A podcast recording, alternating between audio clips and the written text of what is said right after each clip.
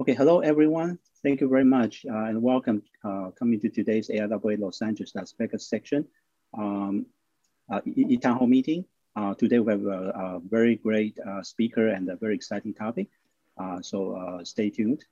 So this is our topic and the speaker and the, the schedule right now. Okay, before the presentation, we have few words and logistics to go over. So thanks a lot to AIAA headquarters, national office. They provided this uh, very nice, uh, very expensive Zoom platform with many features. Uh, and this feature, uh, this session will be recorded thanks to the speaker. Um, and uh, during the session, if you somehow get disconnected, please keep trying to reconnect. It will be just temporary. Um, if you have your bandwidth is limited, you can try to just uh, call in with phone and just leave the Zoom as the viewing uh, place for, for the slides. Um, yeah, so uh, please sign in your real name, otherwise people won't know who you are. Uh, then the other thing is, uh, uh please try to network in the uh, chat box and type your question in Q&A. That's the better way of doing it. And the more toward the end, then you will be able to raise your hand and speak out your question if you want. And uh, Zoom has uh, improved the security. AWS has been trying to help as well. Um, but if you are concerned, you know, uh, please don't talk about any privacy or company top secret or those things uh, over Zoom. Uh, the local chapter of AIAA is very blessed because, you know, Southern California is heavily, you know, also like Seattle, you know, as uh, there's a very heavily aerospace center populated. you know, people doing James Webb Space Telescope, satellites, defense, of course, JPL, Virgin Galactic, Virgin Orbit, SpaceX, Aerospace Corporation, um, you know, and student branches doing very good thing, uh, stuff and uh, breaking records in the rocketry, student rocketry. And if you join AIAA, you can immediately in, in, enjoy the engage and the chat with all the mem members around the world. Um, so that's a great feature. So we keep doing uh, events so uh, you know people can get connected and get informed, you know what's going on in aerospace. So next Saturday we have a, a very fantastic uh, event, very exciting to celebrate the 40th anniversary for the uh, Columbia, the STS one, and uh, our distinguished guest uh, Michelle, Miss Michelle Evans here, who's here with us today, is going to be the leading speaker, and along with a fellow famous book authors. Uh, like herself. And, uh, and uh, then the quantum computers, and he's getting more attention in aerospace. And we are going to have Dr. Dan Raymer uh, talking how his uh, Mars airplane and uh, some other exciting talks in the New Space Mini Congress on April 17. Um, then we have the Earth Day event and the, the awards dinner to keep people excited and inspired. And uh, membership is an important part of the AIAA, and uh, um, we have several level. Uh, then uh, our membership chair is doing a good job, and we have educator membership, which is free. And the AIAA just announced the new free high school membership. It's brand new and it's very exciting. And our K-12 uh, STEAM outreach chair has uh, she has been doing great as well. And AIAA Nation also have been doing multiple events, the flagship event uh, around the year uh, because due to pandemic, the aviation, propulsion energy, uh, forum, uh, they are going to be uh, totally virtual this year. You see how it goes. Then you have the exciting defense and Ascend, which actually replaced the formerly space conference, the SciTech. So there's just a couple uh, photos, uh, screenshot for, uh, you know, of the past event this month, uh, past months was sustainable aviation. Here we actually have two AIAA uh, fellows, uh, including Dr. Marty Bradley and Dr. Bruce Holmes. They are talking about the sustainable aviation. And just on that uh, that day, and uh, we know we have the Ampaire and uh, some other company, uh, Aero Zero Avia, and the Steve from Sustainable Organization. so the, I think the Surf Air merged with Ampaire, as you saw in the news. Very exciting. Then we also have student conference, uh, you know, career, and then we have people talking Hyperloop on Earth in California and also on the moon Mars. Very exciting. Then we have people from uh, Africa talking about how to do the uh, warp drive, you know, quantum gravity, very exciting, and the Africa development in aerospace. And uh, we also talk about the uh, quantum computer, just an introduction. Uh, then we have the space architecture, you know, from people, expert architect around the world, space architects. Uh, so to today, our um, speaker, we are very uh, happy and honored, is uh, uh, uh Mr. Sean Mobley. He is the podcast host and the volunteer coordinator at the Museum Flight in Seattle. Uh, throughout history of aviation, I don't want to read this because he will tell you more about it, but I'm just saying like people possibly like Leonardo da Vinci and also the well-known major Margaret Witt, you know, this, these LGBTQ people have designed and flown aircraft pursue the dream and space flight and reach their life for their country. He'll tell you more about the exciting stories. And uh, he uh, not only doing podcast host, and also he's volunteer at the uh, uh Museum Flight in Seattle, and uh, he's going to share with us, you know, his story about those pioneers. So, uh, um, well, so he will tell more about himself, no more. so please, you know, let's welcome Mr. Sean Mobley. Thank you so much for that introduction, Ken, and for the invite to speak to you today.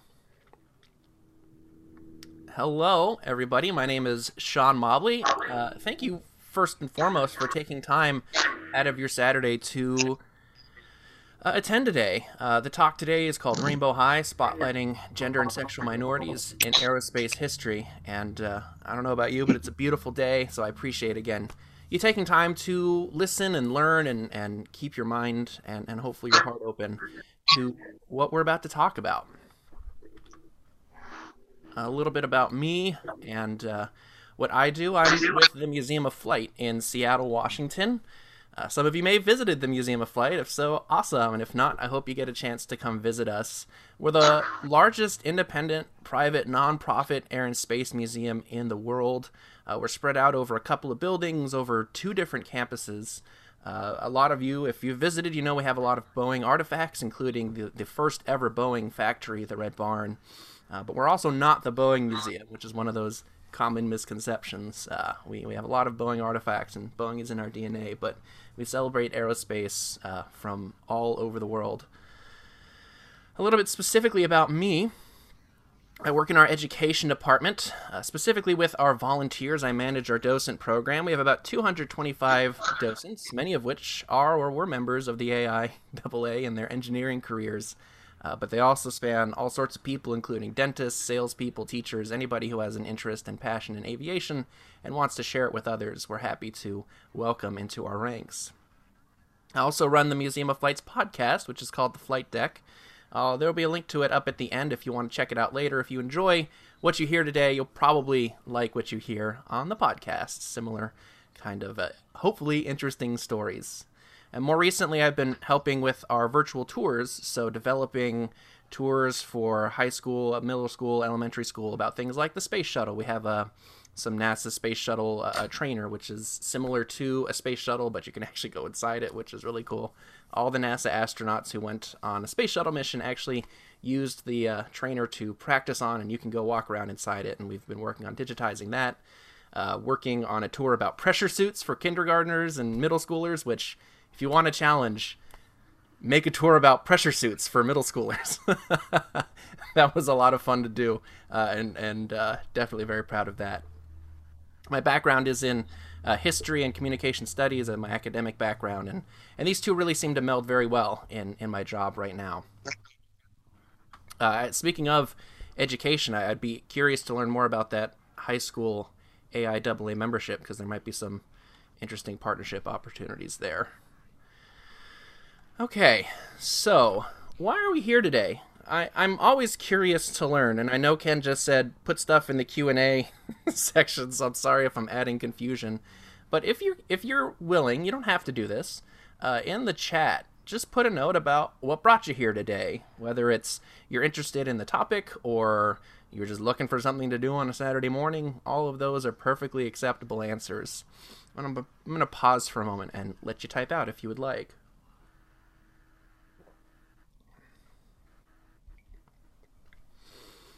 And I'll do this a few times during the talk. It's always challenge by choice. You don't have to answer if you don't want to.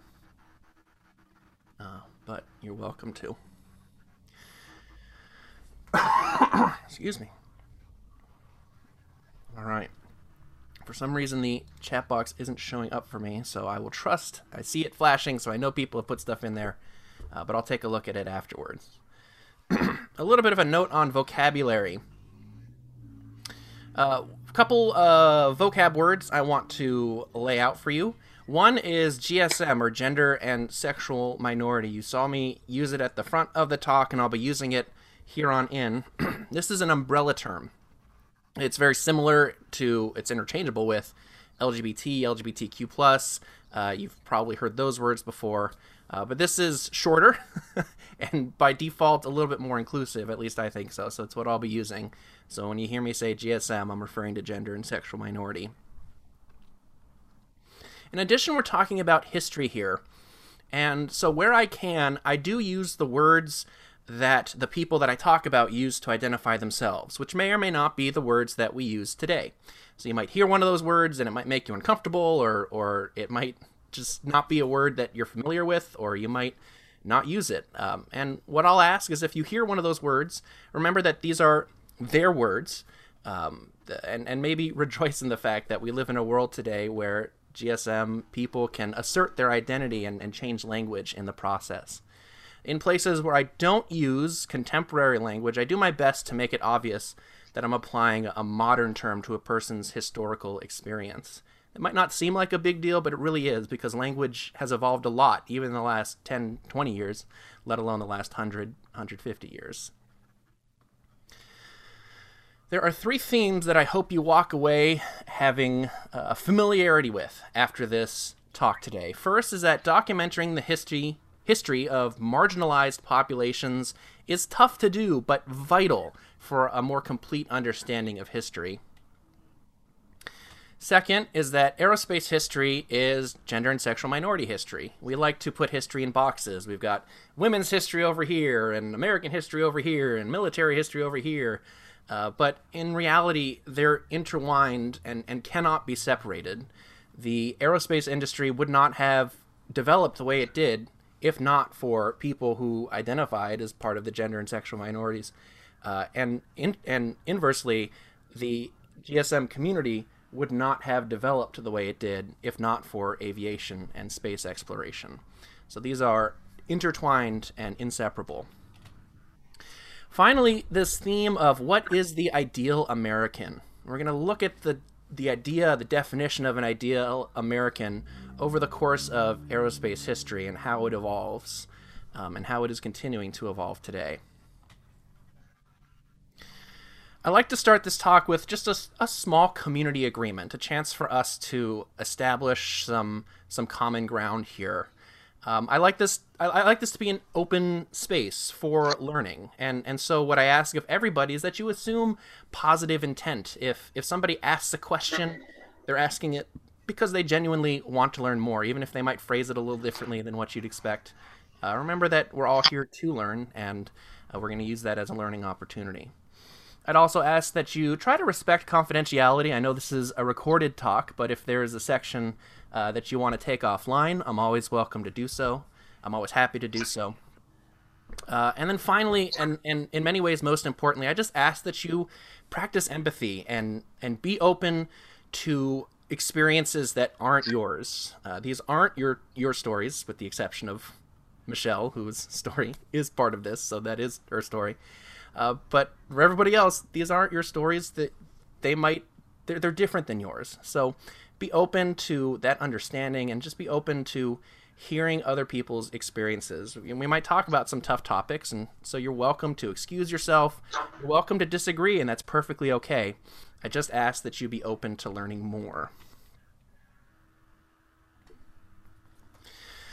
All right, so what we're working with, we're not just talking about pilots. And I know I'm preaching to the choir here. Aviation isn't just about pilots. They get all the attention, but it takes a village to design and maintain and and and get these things airborne, all these uh, planes and and rockets, etc. So we're going to talk about people both within and even from outside the aerospace world who nonetheless had an impact in aviation. We're focusing on stories from the United States. There are some great people who aren't from the United States who are worth talking about, but they're just not part of the parameters of this. Specifically, I would encourage you to check out a woman named Roberta Cowell, who was uh, a, a, trans woman who was a World War II pilot for the Royal Air Force. Uh, before she later underwent what we would today call gender confirmation surgery and is the first uh, that we know of, the first British trans woman to undergo that surgery. Lots of information about her out there on the internet. A great story in its own right, could be its own presentation, but it's outside the purview of our talk here, so I would encourage you to check her out on your own. Uh, indeed, the stories that we will cover are predominantly also about white individuals. We're not going to spend a lot of time with stories of people of color, and that's not because they didn't exist. Uh, it's because their stories are not readily available in the historical record. And this is a chance for you to participate again. Drop drop a note in the chat. I'm, I'm curious as to why. I'll let you speculate. Put on the historian cap. Why is it that there aren't a lot of readily available stories of people of color, uh, uh specifically within the GSM community, in aerospace history? So take a second, type out some thoughts, and I've got something in my throat, so I'll take a drink of water while you're doing that.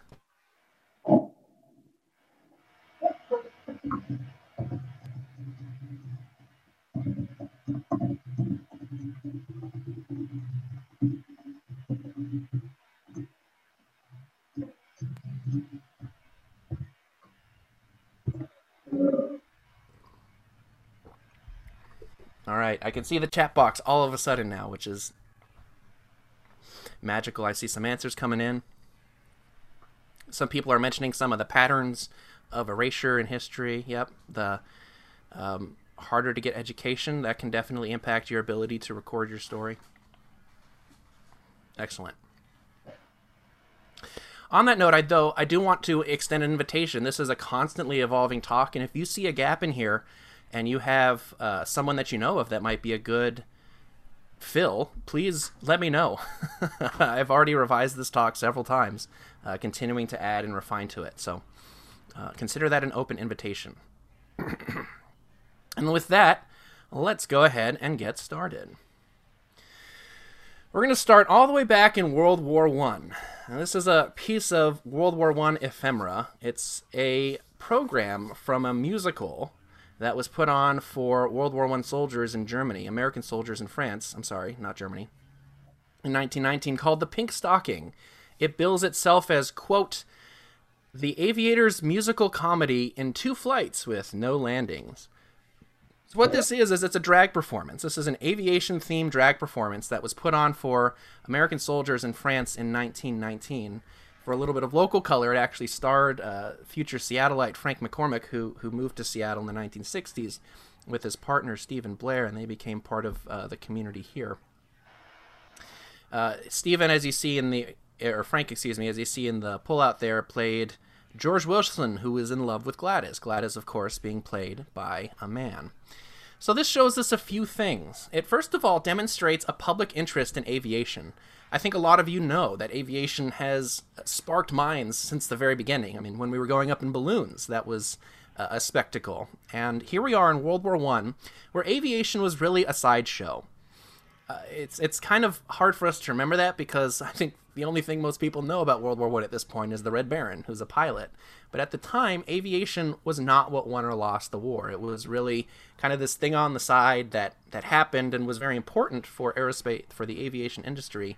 But in terms of the larger context, it really didn't mean that much. And yet, it sparked so much interest, captured the imagination so much that here we are at the time writing plays about this and this also demonstrates a presence of people uh, who are members of uh, the gender and sexual minority community. And this is an entirely drag based performance. And this wasn't the only one that took place at the time. While we're in Europe, let's let's stay over there for a few minutes. This might be a familiar face to some of you. This is Josephine Baker. She is known to many for her stage presence, her, her civil rights activism, and her, her larger than life rags to riches success story. She was unable to find success in the United States as a black woman, a black performer, so she went over to Paris where she rose to prominence in France, where uh, with her provocative dancing and and her dress or her lack thereof made her headlines and really made her a star. Now, on top of this, a much more obscure part of her history is that she was a pilot. She held her pilot's license, and uh, there there's some evidence to show that actually, when when the chips were down on stage, she would go out and participate a little bit in the barnstorming in the countryside, which uh, is a whole uh, interesting episode of her life. In addition, in the 1930s, as Europe careened towards war, she flew supplies for the Red Cross in her Howard DGA 11. Uh, if you're curious, that's what a Howard DGA 11 looks like there on the right. That's not here at our museum, that's at a different museum, but that's the kind of plane that she would have flown. That's not her exact plane.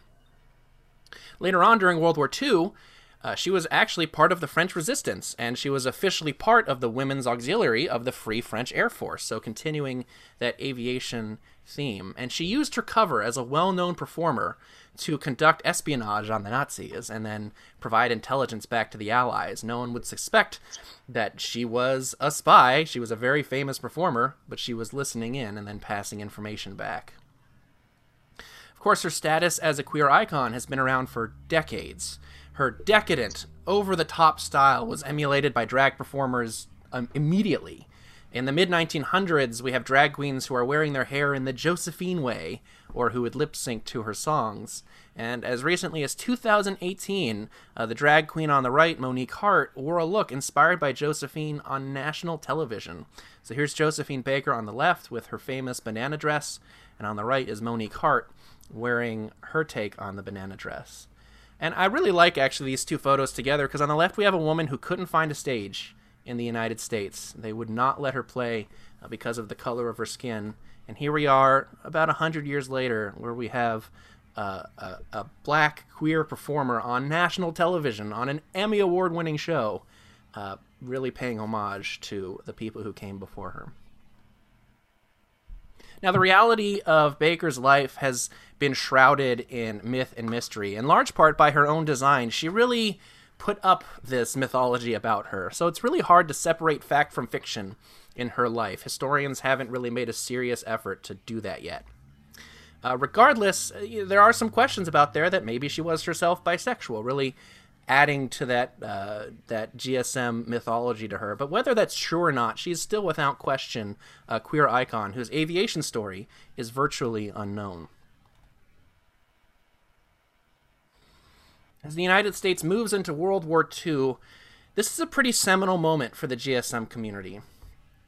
First of all, there wasn't really much of a GSM community before World War II. It, it really kind of formed as a result of World War II. Uh, but there wasn't much on the books in terms of official policy about what to do with GSM individuals in the military. And that doesn't mean that they were accepted and you could be allowed to come in and join.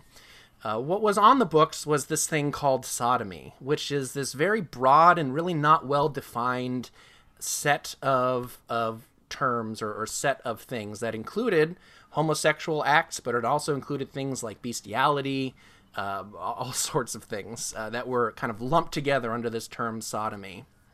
And and like I said, it was ill defined. The definitions weren't really written down anywhere, um, in in very few places. So it's kind of hard to know exactly what it was uh, that people were being punished for at the time.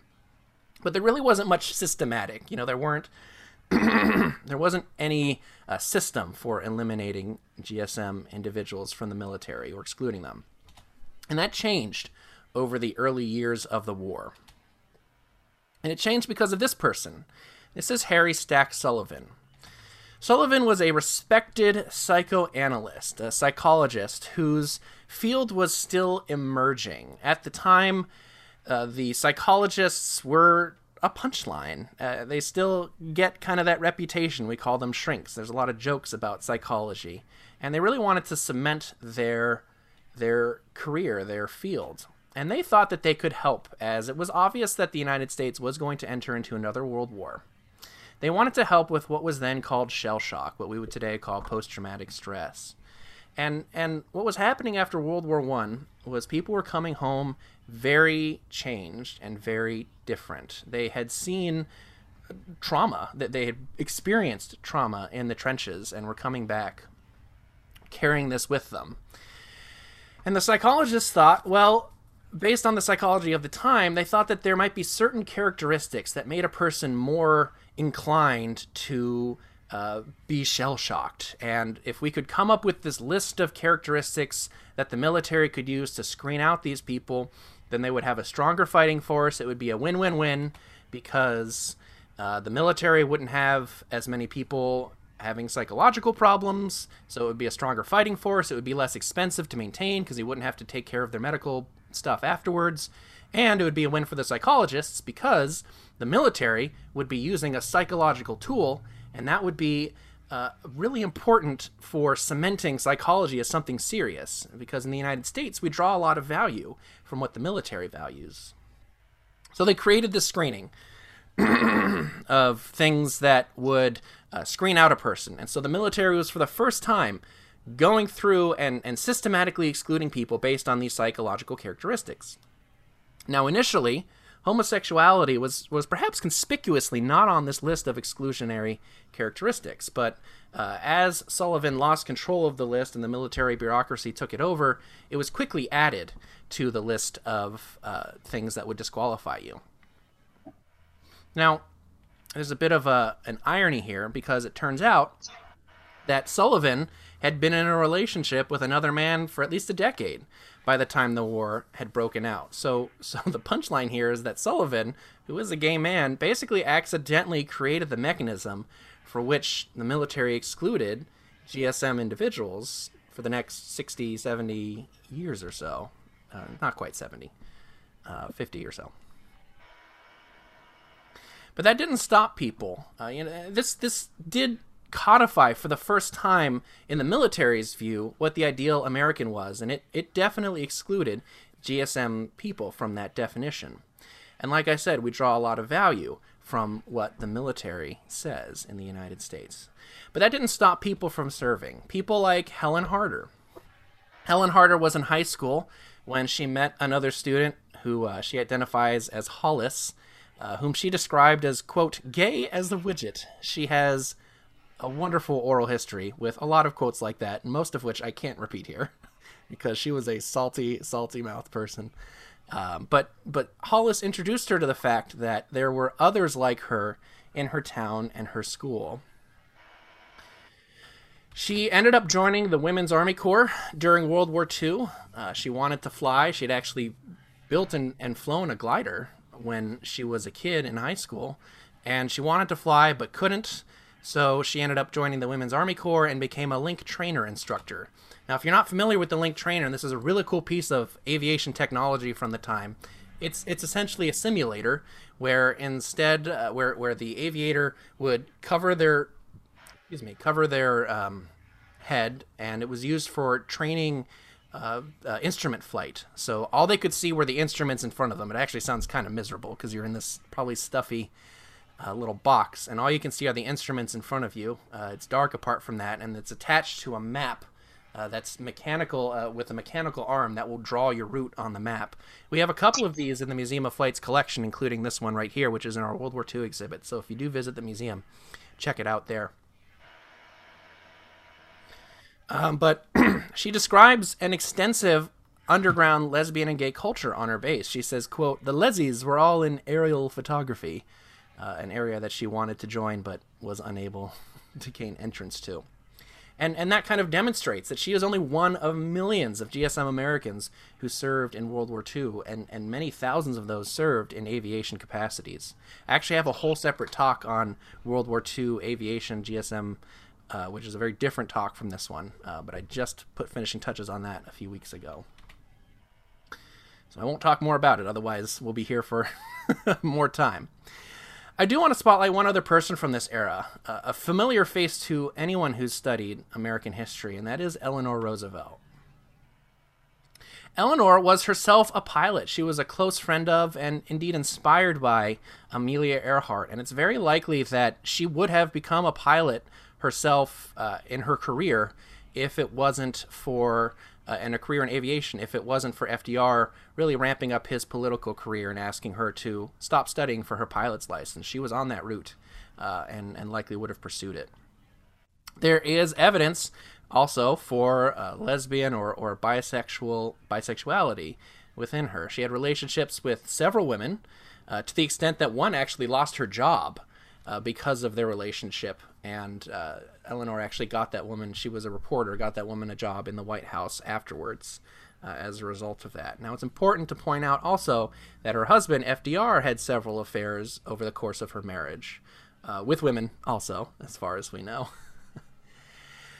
But in addition to her own interest in aviation, she had a really big part in, in aviation history, especially involving African American history. She was instrumental to getting the Tuskegee Airmen program moving forward. Now, for those who aren't familiar with the Tuskegee Airmen program, this was a, a program during World War II designed to uh, let African Americans become pilots, uh, both for fighters and for bombers, although the bomber program didn't really get off the ground too far. So this is a photo of Eleanor Roosevelt with Chief Civilian Instructor uh, Alfred Anderson, Chief Anderson as he was known, and and he was taking her for a flight as part of this process. Now, the scandal of this photo is really hard for us to understand today. To us, this just looks like a photo. But at the time, you have to remember that the officials' military, the, the military's official position was that African Americans did not have the mental or physical capacity to do anything but menial work. They could cook, they could dig trenches, they could smile, but fly a plane, they, they literally do not have the capacity, or so the military officials thought. So to have a photo of the First Lady of the United States being piloted by an African American is a really, really big deal. It's a huge statement on her part that this is backwards thinking and that and that these pilots are perfectly capable.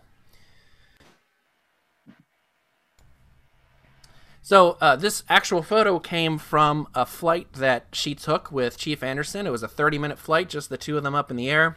And when they landed, Eleanor simply commented, uh, Well, you can fly all right. And she had this photo taken and had this photo circulated in Washington, D.C., and amongst people who could make this program happen. And a few months later, the Tuskegee military program officially began. It was a civilian program at the point of this photo. The military was kind of dragging its feet. This is one of the things that tipped it over the edge.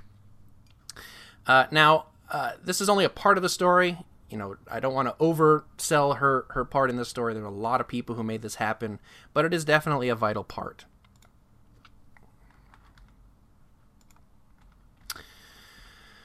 All right. The war ends and the jet age begins. And the jet age brought new travel opportunities with it.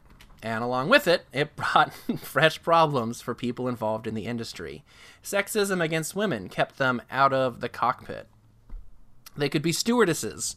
Uh, but even as stewardesses, they faced insurmountably high standards. They couldn't be married. If they were married, they couldn't be pregnant. They had to be a certain age. They had to weigh in to make sure that they fit within the parameters. And this was happening because the face of air travel was changing.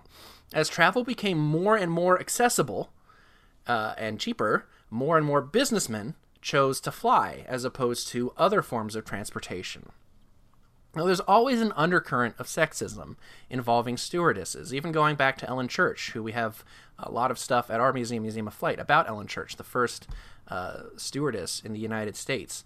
But in the jet age, the stewardess became more and more of a sex object. Airlines wanting to woo travel dollars by maintaining the most attractive cadre.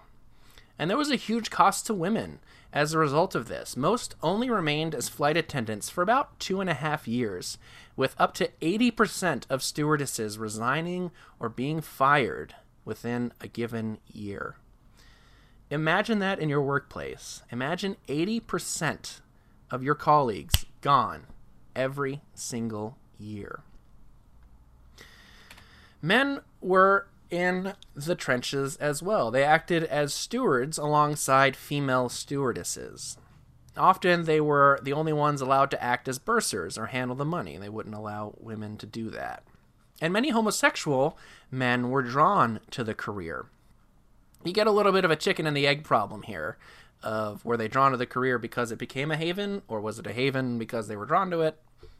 Kind of hard to suss that out. But what we do know is that there's some level of tolerance, even uh, within airlines, that uh, even though in that they weren't fired immediately, even if their sexuality or, or characteristics, if they displayed stereotypically homosexual tendencies, uh, even if that wasn't a secret. And interestingly, not only were they not fired, but those characteristics might even be seen as an asset. As the steward position moved to one of comfort as opposed to safety during this time, stereotypes about gay men actually came into play. Providing comfort in our society is considered a more feminine characteristic, and it's thought, uh, it was definitely thought back then, that gay men are more feminine. So, so these characteristics actually kind of became valued at the time. And this was an internet it was an important moment nationally for the GSM community because it was for many people who were now traveling the first time they really had exposure to a, gay individual. And similarly, many of these men were open about their sexuality uh, with their colleagues, the, their female coworkers, or at least they didn't hide it from their female counterparts. So it was for many of these women who would come from all over the country. A lot of them came from small towns. The first time they'd worked alongside uh, an, an openly, in quotes, an openly gay individual. I say quotes because it really varied wildly. And airlines tolerated, but perhaps didn't love having what they termed, quote, sexual deviants working for them. And they also understood that changing face of air travel. Like we, like I said, male flight attendants were not the ones that businessmen wanted to ogle, or at least not what most of the businessmen wanted to ogle. And there were crackdowns in the late 1940s and 50s. Uh, the post war machismo that set in made it more difficult for feminine men, quote unquote, in the public eye. Sorry, I've got something in my throat this morning. And, and remember that homosexuality was for the first time officially a reason to reject someone for military service just a few years before. Uh, and so this was a big force on even the civilian world. This is the era of the hard boiled detective, the man's man, you know, James Bond and all that comes out of this time period. Fewer and fewer men acted as stewards over that era. Delta actually fired almost all of their male stewards and went pretty much with women exclusively in 1948.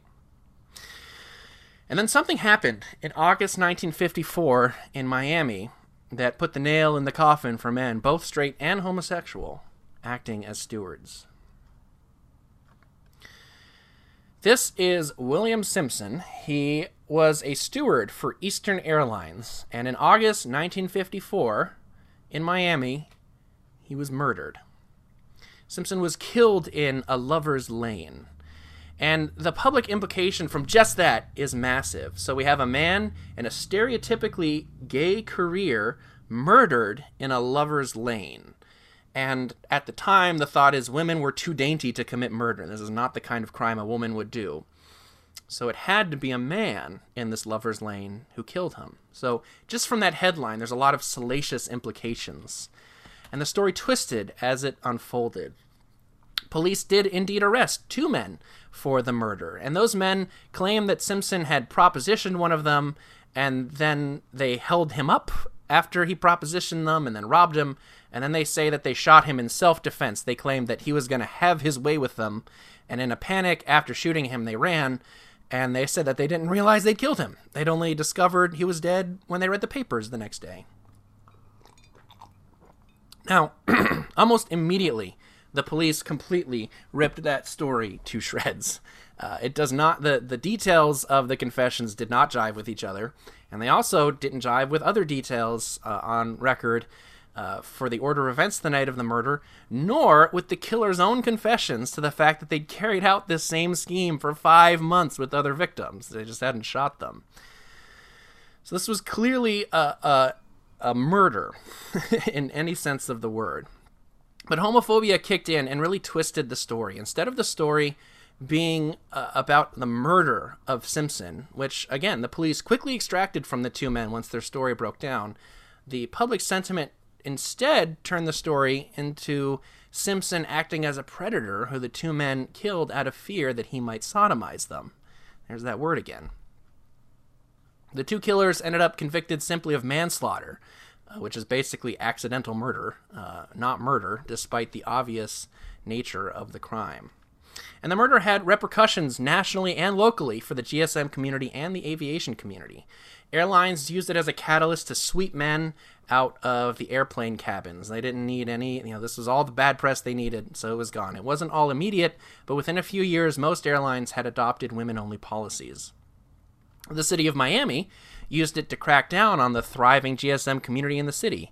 And the crackdown was so severe that a newspaper in this, uh, a gay newspaper all the way across the country in California, decried the move. And this is the time before the internet, okay? So for a story to make it all the way from Miami to you in California, that's got to be a pretty intense story.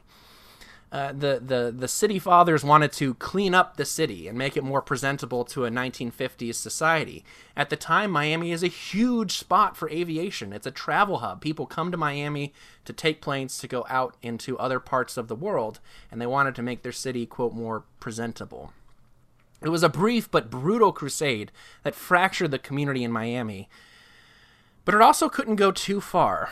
Uh, a quote from the Miami chief of police really says it all when he says, quote, If I ran all the homosexuals out of town, members of some of the best families would lead the parade.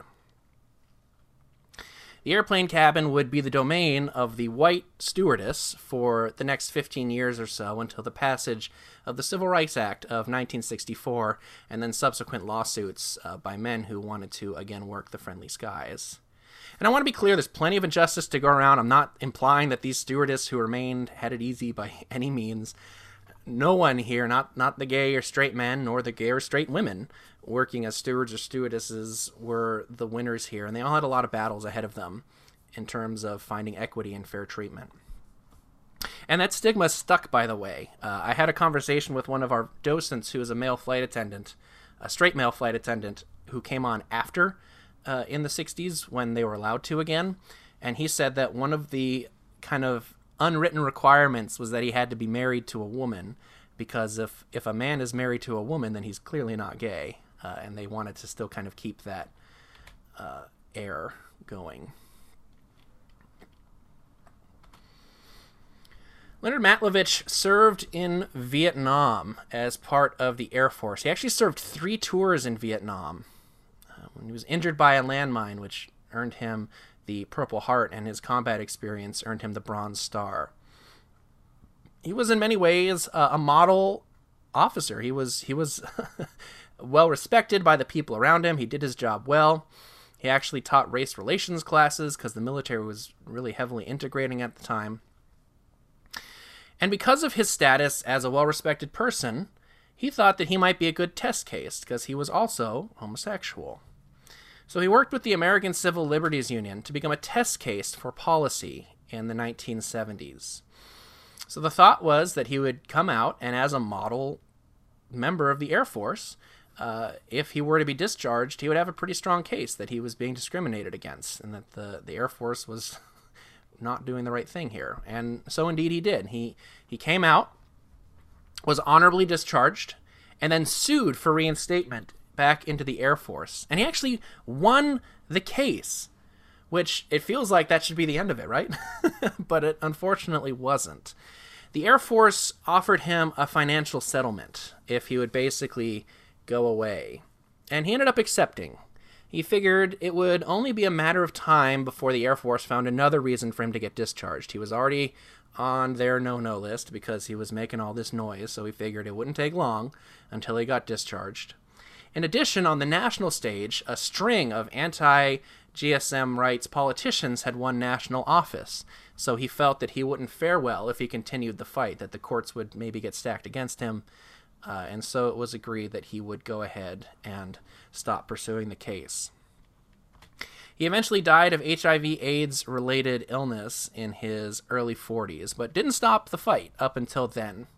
His name serves as a rallying cry for those who worked for GSM acceptance in the military at the time. His tombstone is anonymous. His name isn't on it. Uh, but you can find it today uh, on his tombstone in case you can't read the quote there it says quote when i was in the military they gave me a medal for killing two men and a discharge for loving one Now, people like Matlovich are remembered because they stood out on the national stage. And their stories are important, but we shouldn't forget the stories of everyday people in the aerospace world who are just trying to do their job. Uh, stories of people like Michelle Evans, who uh, was a child of the space race. Like many of her contemporaries, she had a fascination with all things fast and flying. She's a transgender woman, and she remembers being interested in aviation from just her earliest days. She enlisted in the Air Force in 1973, spending a lot of her time, again, Washington Connection, up here at Fairchild Air Force Base in Spokane, Washington, where she served fair- various roles. Uh, the favorite that she said was was doing analysis. She she would debrief people, create reports for base command, and that let her get in touch with a lot of people and get to know a lot of folks. She worked with the nuclear arsenal, as you can see from this photo opportunity. She's a big fan of the the movie Doctor Strangelove, and and I think several several times, if I'm not mistaken, has taken photos atop nuclear missiles. Um, now, according to her, she she planned to make the Air Force a career, and she was on track to become an officer. Uh, but that career was derailed by transphobia. Now, she went into the military feeling sure that she had everything, quote, under control. Her first memory as a child, she says, was, is that she is a woman, though that may not be how the world saw her. And when she disclosed this to her parents, they discouraged it. So she felt it was best not to disclose it to anyone from that point. And she represents millions of people in aerospace history who just worked every day to keep their GSM identity undisclosed often so successful that they hid their identity from themselves. About six years into her service, she was outed without her consent by two people on base who started spreading rumors about her. Now, she had an established positive reputation. That job in analysis, where he got to work with a lot of people, seemed to help in this case. Uh, but and so these rumors were generally not believed, but they were enough to cause her trouble that piled on and on and on. And it didn't help that her squadron leadership left, and with it, left the protection that she had from these rumors, and the new leadership was less than friendly. This culminated in a series of events that ended up with her being set up by a commanding officer for an infraction, which she ultimately paid a fine and, and actually lost her rank as a result of. Now, by that time, she had been bullied into leaving the Air Force, uh, but she did believe that she had earned benefits and was entitled to those benefits that she lost when she lost her rank.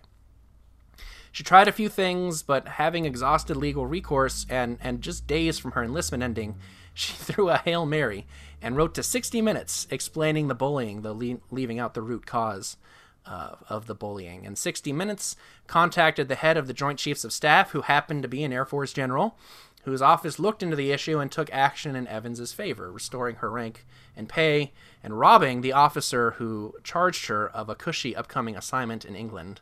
And those of you who know the military know it's the most military passive aggressive way of punishing someone. And that passion didn't end uh, with that job. After she left the Air Force, she continued a career in the aerospace industry, completing a career and working in aerospace engineering while simultaneously taking photos of everything around her and writing about developments in the space shuttle program. Uh, in space, uh, like the space shuttle program, and here's a photo uh, that she's there taking of the space shuttle.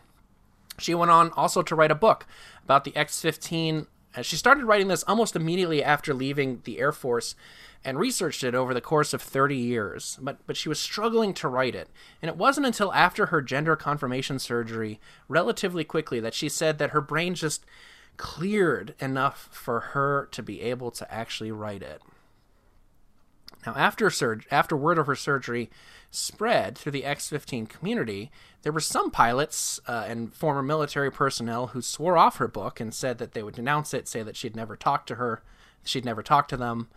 Uh, but being a good historian, she had the tapes, she had the audio recordings of those interviews, and so was able to respond to any accusations of that.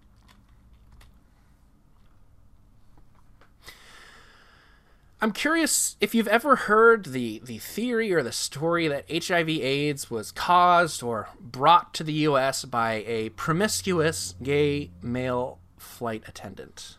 I certainly heard that growing up. Now, this is a myth, so let's debunk it. It's about this person right here, actually, the person in the photo, Gaetan Dugas. So, so what's true about him? Well, he was a Canadian flight attendant. He was from Quebec. He flew for Air Canada. He was charismatic, athletic, well traveled, and, and he would hook up with people in a lot of the cities he visited. He also did indeed die of HIV related illness in 1984. So, how did those facts become the myth that, uh, that some of you may have heard that was very prevalent in the HIV/AIDS era? Well, when the extent of the HIV/AIDS epidemic started becoming more and more apparent, scientists wanted to find the cause. Understandably, that's their job. So the CDC conducted research seeking to trace the AIDS epidemic in California specifically, and Gaetan Dugas was part of that study in California. Uh, but because he wasn't from California, he wasn't physically in California, he was listed in the studies as patient outside California, meaning literally that Dugas was not in California, even though he was part of the study. Now, this was shortened to patient O, patient outside California. And then that patient O was either misread or maybe even willfully misinterpreted into patient zero. And for those who are looking for an answer or a scapegoat, Dugas was a perfect patient zero. He was homosexual. He was a promiscuous flight attendant. We've already talked about the perceptions of flight attendants. Uh, and he was the perfect person for individuals who wanted to propagate this notion that HIV/AIDS was a gay disease or some sort of punishment for that community. They could just point their fingers at him and be done with it. Now, in the wider context, HIV/AIDS was, and in many places still is considered a gay disease in the United States. And yes, GSM individuals were and still are the highest percentage of HIV diagnoses in the United States. But the disease can impact other populations. Anyone can contract the disease if they're not careful, ranging from individuals with low immunity already to otherwise healthy people who just aren't careful. And don't underestimate this social pressure. These are the same forces that kept then President Ronald Reagan from saying a single word publicly about the AIDS epidemic for six years until after 20,000 Americans had died. Now, it's not a perfect analogy, but in COVID 19, by the time 20,000 Americans had died, we were already in lockdown as a country. And now, a year later, we have a vaccine. There's still no vaccine for HIV/AIDS, although there's been a lot of progress towards it. Not to mention that it's medically impossible for Gaetan Dugas to have introduced HIV/AIDS to the United States. Never mind that he was never actually patient zero, he was patient O. But now HIV/AIDS in the US has been traced back into the 1960s, long before Dugas first told passengers to keep their seatbelts lightened and obey all lighted signs. I've already discussed kind of the, the social influences for this too, so he does not deserve the legacy he's been given of unleashing this vicious disease on an unsuspecting public as he has been so often portrayed. Let's head to the stars. Sally Ride was the first American woman to go to space. She was an astrophysicist before she was accepted to become an astronaut in the 1970s. Uh, she ended up flying on two missions, and her, her input was so valued that she actually served on the Columbia Accident Investigation Board. Now, as the first American woman in space, she had a lot of pressure for being the first. She was asked a lot of pretty dumb questions, to be honest, a lot of sexist questions. Things like, what, are you going to cry when you go to space if something goes wrong? Or what kind of makeup are you taking up to space? I would love for someone to ask Buzz Aldrin those questions uh, the next time he comes and, and gives a talk here. he went, she went on to be an inspiration for women everywhere. Uh, she advocated for, for everybody, but especially for girls and, and women to pursue an interest and careers in STEM. She teamed up with one of her childhood friends, a writer Tam O'Shaughnessy, to write some children's books about planets and space exploration, which we actually sell in our Museum of Flight store. So if you want to buy them, you can order them online from us and help support the museum.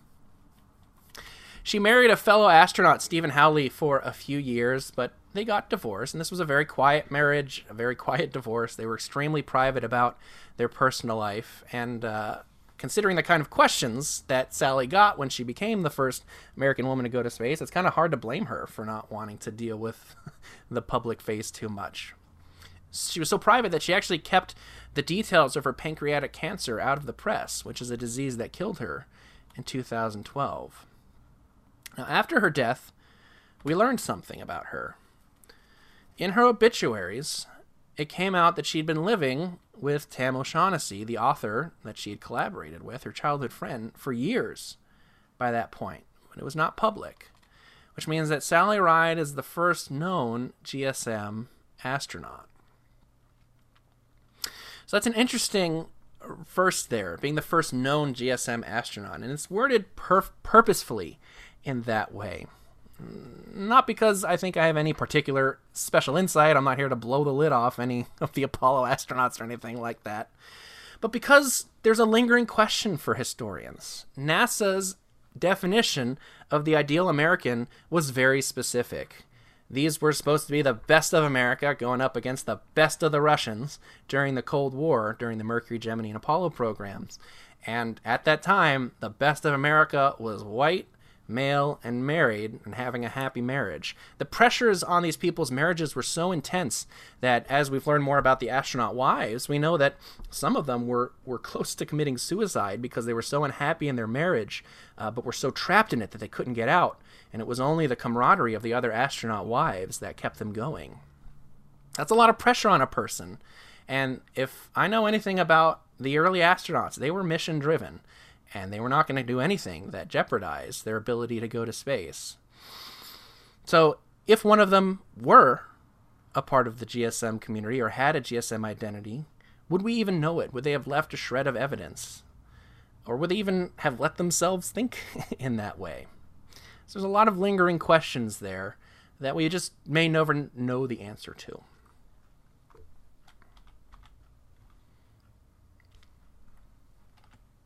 Moving along in history, we get to Karen Ulane. Karen was a, a, transgender woman. She was an army pilot in Vietnam. She uh, won the Air Medal with eight clusters and was even a pilot instructor for the Army before she left the service. She joined Eastern Airlines in 1968, which is the same airline as William Simpson, the steward from earlier, if you remember. And she joined as a pilot. She served the airline well, rising through the ranks for over a decade. In 1980, she underwent what we would today call gender confirmation surgery and began the process of switching her birth certificate, her pilot's license, her FAA credentials, and other legal documents to reflect her gender. Eastern found out about this and fired her in 1981, listing five reasons they were firing her, and all five reasons related directly to her surgery or to her trans identity. She sued Eastern Airlines under the Civil Rights Act of 1964, the same law that I mentioned earlier that the male flight attendants were using to regain access to work. And the lawsuit documents really give us this, this thorough look at her life, if filtered through legalese, which is its own special language, which is pretty rare for a transgender person living in that era. This is a public record. Uh, now, she roundly won the case against Eastern. So, so an example of of one of the things that Eastern tried to use, they claimed that her presence would uh, cause quote notoriety that would follow Eastern's use of you as a pilot and undermine the effort to reassure passengers as to the safety of air transportation. So what they're saying there, Eastern is saying that because you're a trans woman, people on the plane won't think that you're a safe pilot. And it'll diminish our image in the public sphere. The judge dismantled this argument by pointing out that an Eastern Airline pilot and his wife had just posed in various degrees of dress for Playboy magazine, and Eastern had no problem with that. So she won the case, uh, like Leonard Matlovich before her, but also like Leonard Matlovich before her, uh, the legal victory did not have the long term effect that we might have hoped. She lost her appeal uh, in, in the appeal court, and that set a precedent for workplace rights or the lack of workplace rights for trans people that would last for, for many years following that. Now, she died in a DC 3 crash in 1989. And after she died, uh, she was honored by the Experimental Aircraft Association. I don't have to tell you this group that that's a big deal to be honored by the EAA. And uh, but but what I find most gratifying and a final victory for her is that in the honors they use her correct name and correct pronouns, which is for for trans people really all, all they want.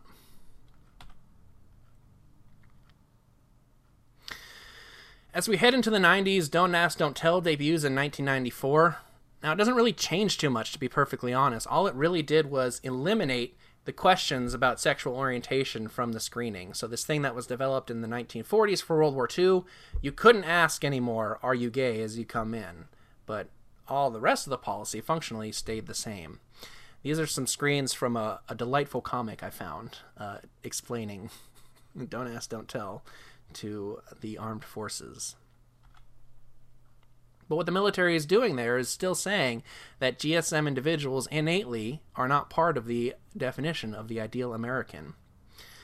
And Don't Ask, Don't Tell faced several legal challenges. And, and the one I'm going to talk about here to wrap up this talk is uh, Witt versus the Department of the Air Force. This is Major Margaret Witt, Witt. And she was outed without her consent while serving at Joint Base Lewis McChord, which is yet another local connection. For some reason, all these things are happening in the Air Force and happening here in Washington State. Joint Base Lewis McChord is just a few miles south of us here in Seattle. And uh, so Witt had been in a relationship with a married woman who was living out in Spokane, and the husband of the married woman found out and called the base and outed Margaret to her superior officers. She was honorably discharged in the mid 2000s, which was the uh, way it happened back then. And uh, she sued. You're noticing a pattern here. She sued the military, claiming that it had uh, violated her equal protection clause uh, in the Constitution. And, again in the pattern, she won her suit. Uh, and the Air Force reinstated her so that she could retire as opposed to being uh, involuntarily discharged in 2011. Now, again, as before, an appeal was in process. The Air Force was going to push back, but the Air Force dropped its appeal in May 2011. Now, why did they drop it? Well, it's because Don't Ask, Don't Tell was already on its way out. Uh, the groundwork had been laid by Congress in 2010, and then the Obama administration repealed it in 2011, uh, officially in September 2011. So now, to the military, the official uh, uh, label of, of ideal American now included gay, bisexual, and lesbian individuals, uh, though other members of the GSM community continued to be held at arm's length. It wasn't until a little while later that the Obama administration lifted a ban on transgender military individuals that that they were allowed to serve, which the Trump administration put back in place uh, when he became president, which the Biden administration reversed in January of this year, and I think just a few days ago. I know Ken sent me something a few days ago, uh, which is some of the implementation of that policy. So that shows, if nothing else, that rights are fickle depending on who's in charge. All right, we've covered a hundred years of history in the last hour. it's a lot. Uh, hopefully, at the end of this talk, you, you walk away with an understanding of these three themes. The, the documenting the history of marginalized populations is tough but vital. That aerospace history is GSM history. These are interconnected and can't really be separated. And finally, we talked a bit about the evolving definition of what is the ideal American. I hope that this talk serves as an entry point to a, better and just more comprehensive understanding of history. If you are interested in resources, oh, do I have them? First of all, here's my email address. You're welcome to send me an email if you have questions or you want to chat more. If you want to fight with me, that's fine too. I'm not going to fight back, but I, I welcome people in all perspectives. And then if you want to check out the podcast, museumofflight.org slash podcast. Uh, if you enjoyed this this talk, you'll probably find something you enjoy there. The most recent episode is a story of a dentist who got to fly, a military dentist who Spent uh, a couple years trying to get into the back seat of a plane. Finally got into the back seat of, of a jet. Started writing a letter home to his folks about the experience, but never finished that letter. And he shares why he didn't. And the next episode coming up soon, uh, I believe, is going to be a conversation with astronaut Wendy Lawrence, who also very quietly has come out as married to a woman. Uh, but that's not really part of the interview there. I think she's pretty quiet about that, but it is it is out there in the world. So, all right, I'm open for questions. Yeah, thank you so much. It's wonderful. Yes, yes, thank you, thank you. It's amazing. Uh, yeah, so folks, if you have a question, you know, you can raise your hand. You know, this is the time. You know, you share your thoughts, questions, and uh, uh, you can uh, speak out. Just raise your hand. We'll unmute you. Uh, so uh, uh, Sean and Michelle will be uh, happy to answer question and share. So go ahead. Yeah, you know, if, if you don't have a question yet, one thing I'd love hearing is what's sticking with you, or what do you want to learn? What do you want to learn more about? You know, if you're not sure what questions to ask, that's always some interesting conversation. Yeah, Sean, I think you did a really amazing job. Uh, thank you for for bringing this story out. It's definitely an area that needs to be talked about more, and uh, some aerospace archaeology is needed to really ferret out more of these stories that I'm sure uh, are there. Uh, so you, you've really helped open the door. So thank you for that.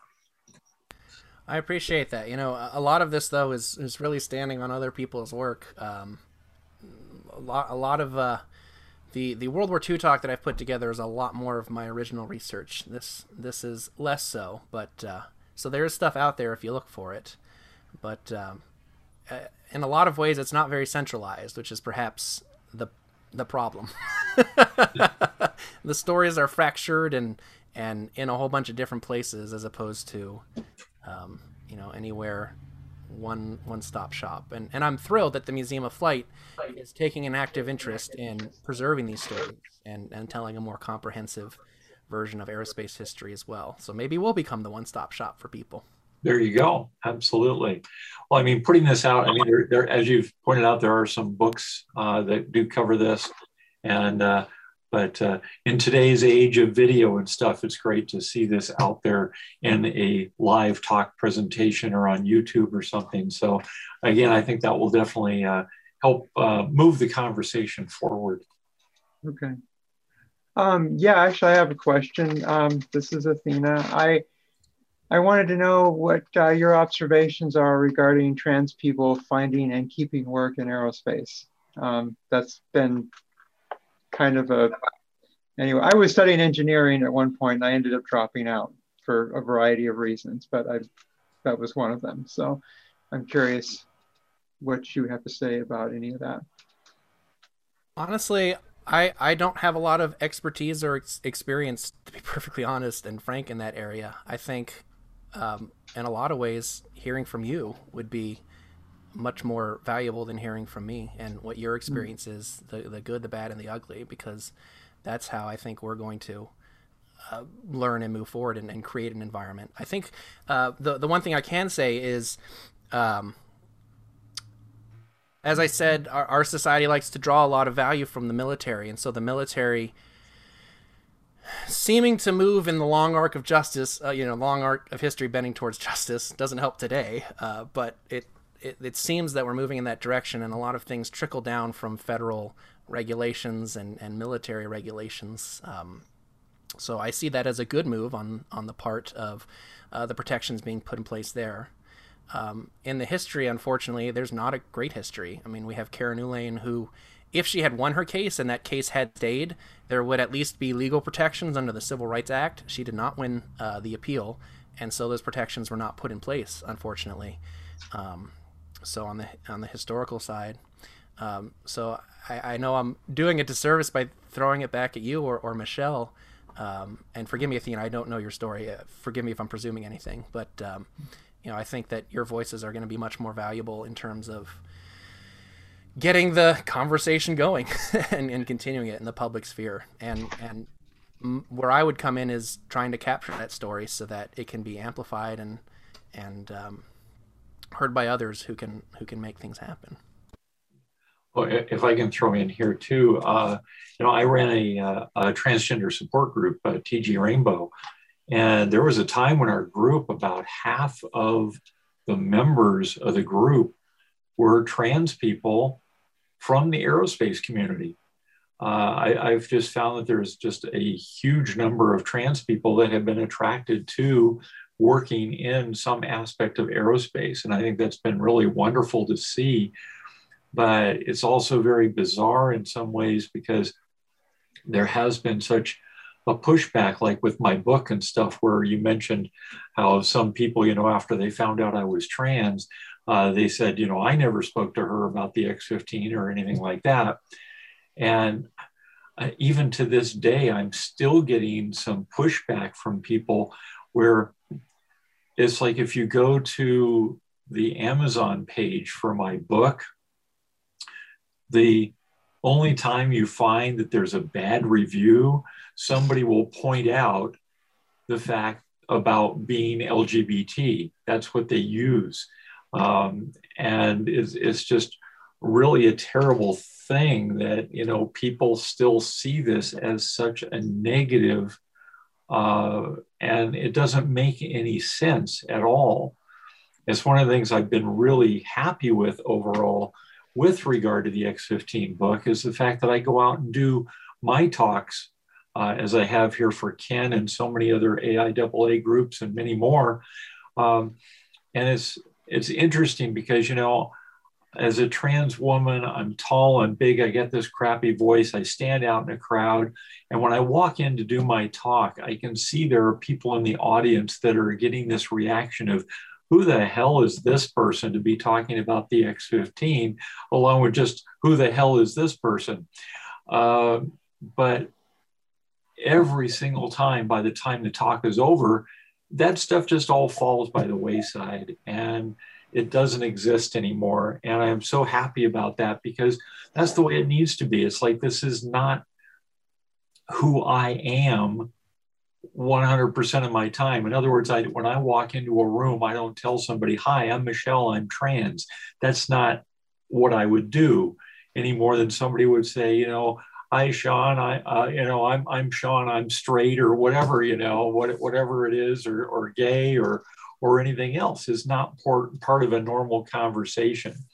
So just the fact that we are more normalizing of just who we are and it's just part of the background of who we are instead of being the be all and end all of who we are is what is really so important with your talk with what i do with my talks and stuff like that and it, it really does help change the conversation i'm also curious uh, aiaa being a professional organization what role AIAA has played in in the conversation. Uh, I'm, I don't know um, how. Or there's also uh, engineering unions that could be. Uh, I'd be curious to to learn about what they're doing uh, because those are people who can lobby for legal protections. Now, legal protections don't change minds necessarily. Uh, you know, there's there's multiple conversations to be had, um, but um, at least it's a legal protection, um, and and things can go from there. Yeah, legal I don't really know about. Are, yeah, legal protections are so important. It's one of the things that's like I live here in California. California has very strong laws that protect trans people in employment discrimination, housing discrimination, all these kind of things.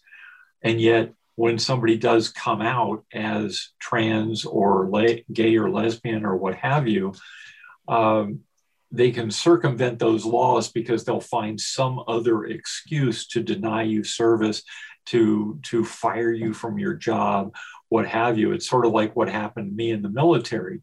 You know, they couldn't come out and they couldn't prove that I was trans, but they used other methods to, you know, basically destroy the career path that I was on. And so there's that underlying discrimination that can go on, even though it's not officially LGBT or GSM discrimination. So, yeah, I wish there were more protections, but putting those protections in place certainly helps, but mm-hmm. too many people can find ways around it as well. Well, that's been my experience also. I mean, you know, no one I didn't become unemployable because you know people never were never stupid enough to come out and say, "Well, we don't want no queers here." Right. But you know, almost by magic, you know, all the experience I had prior to that point became largely irrelevant. And you know, I'd go in job interviews and started out well, and then I'd see something in their eyes, you know, like holy, you know, whatever, and you know, I never heard from them again. Um, or anyway, it's just yeah, it's kind of this um, so I'm sort of having to do things on my own, I guess. But uh, yeah, that's yeah. They always find another reason. You know, I, legal protections are better than nothing at all. But you know, people want to get rid of you, they'll get rid of you. Oh, yeah. At least that's been my experience. Yeah, that's one thing I'm actually very thankful for is uh, uh, that I did not transition on the job. Um, it was, uh, you know, something I, I did not have to do. I had already left the corporate world and was on my own uh, when I was able to transition.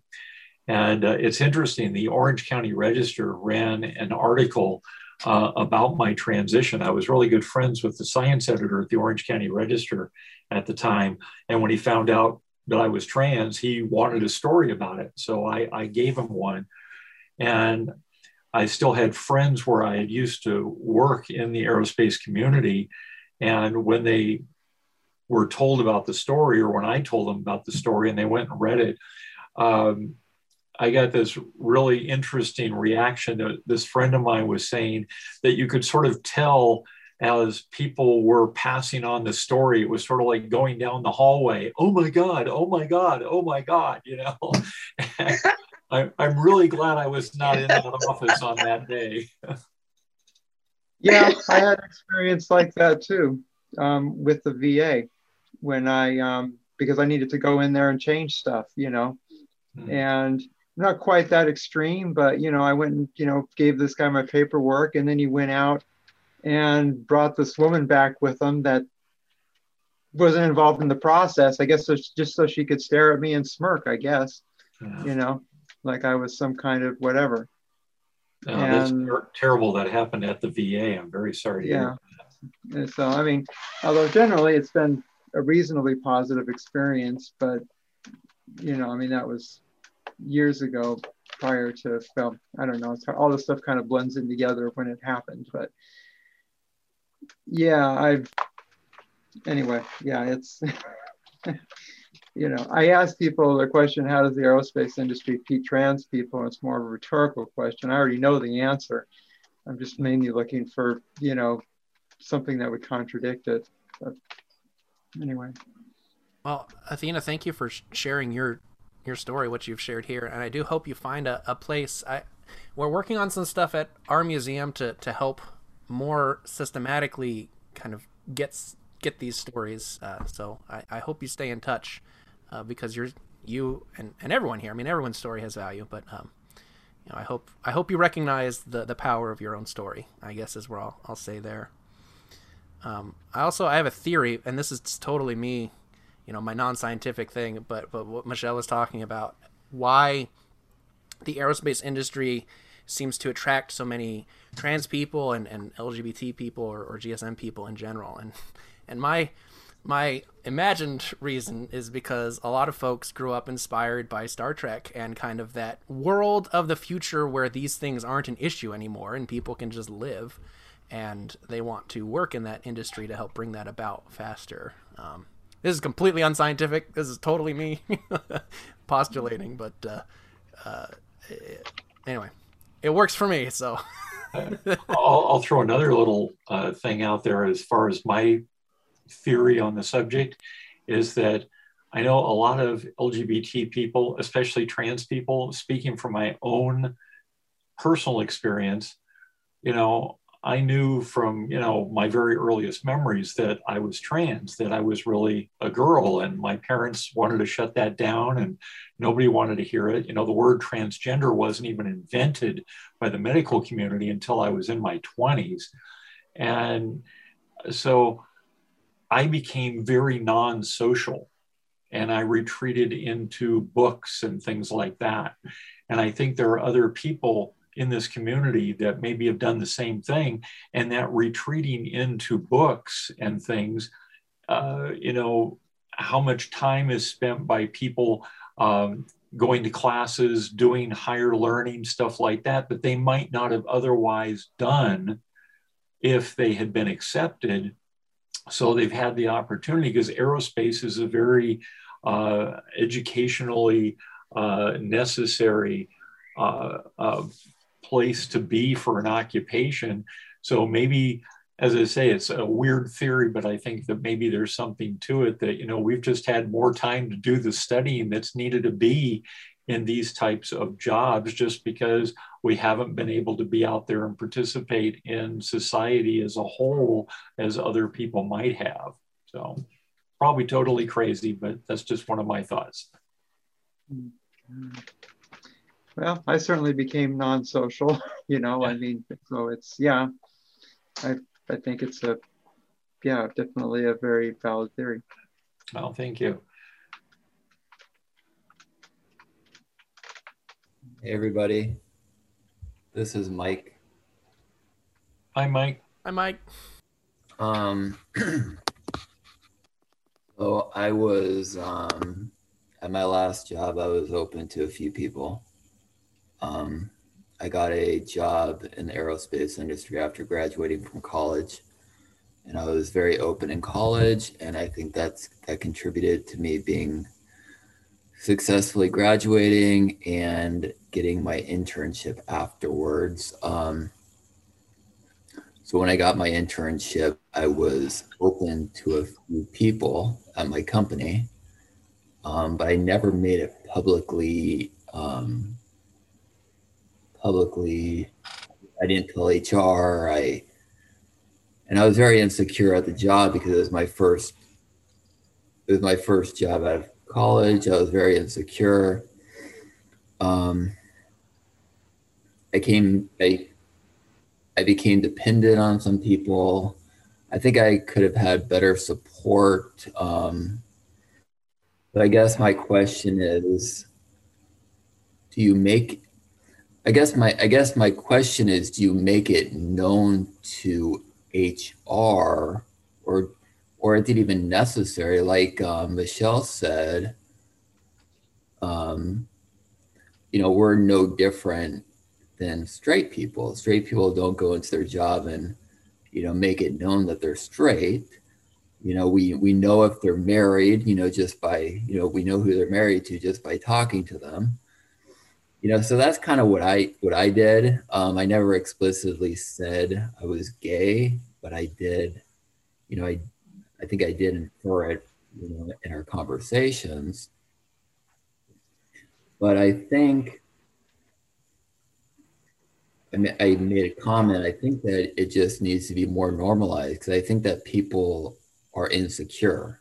The reason that they go into a job and they feel like they need to come out is that they're just insecure. But really, you know, they shouldn't be. They should be confident in who they are um,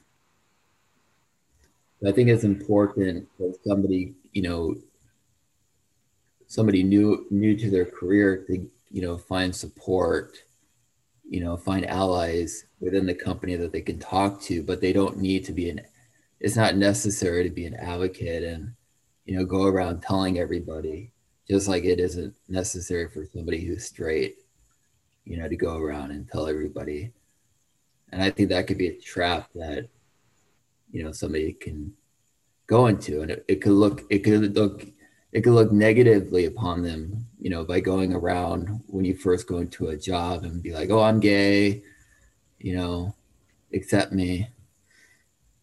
So, um, well, my experience is, oh, sorry, um, my experience is it's not it's not much advantage to outing oneself. You know, um, there was a Space Society chapter here in Phoenix I was a member of that I'd been with them for a while, and eventually, it I came out to them because it was it became relevant, and then I found out, you know, that inadvertently that they weren't actually okay with that, you know, and so I'm no longer involved with the chapter, yeah, which hurts like hell, by the way. Um, and um, yeah, so and, and there again, they didn't. I wasn't kicked out because I was trans. They always come up with something else. So um, yeah, I've I don't know. I I I I don't generally tell anyone, you know, uh, and you know, in the professional world, you know, I never would. Uh, you know, and it's because there's just there's just no upside and That's my never question. You, the you- tendency of people to be shitty. so when you're when you're when you're when you're being hired for a job and you're interviewing, I know that it's not acceptable for a um, a interviewer to ask explicitly if you're gay. But I, I'm wondering if you are hired, is it should you make that known to HR? You know, I wouldn't. You know, I, I wouldn't out yourself.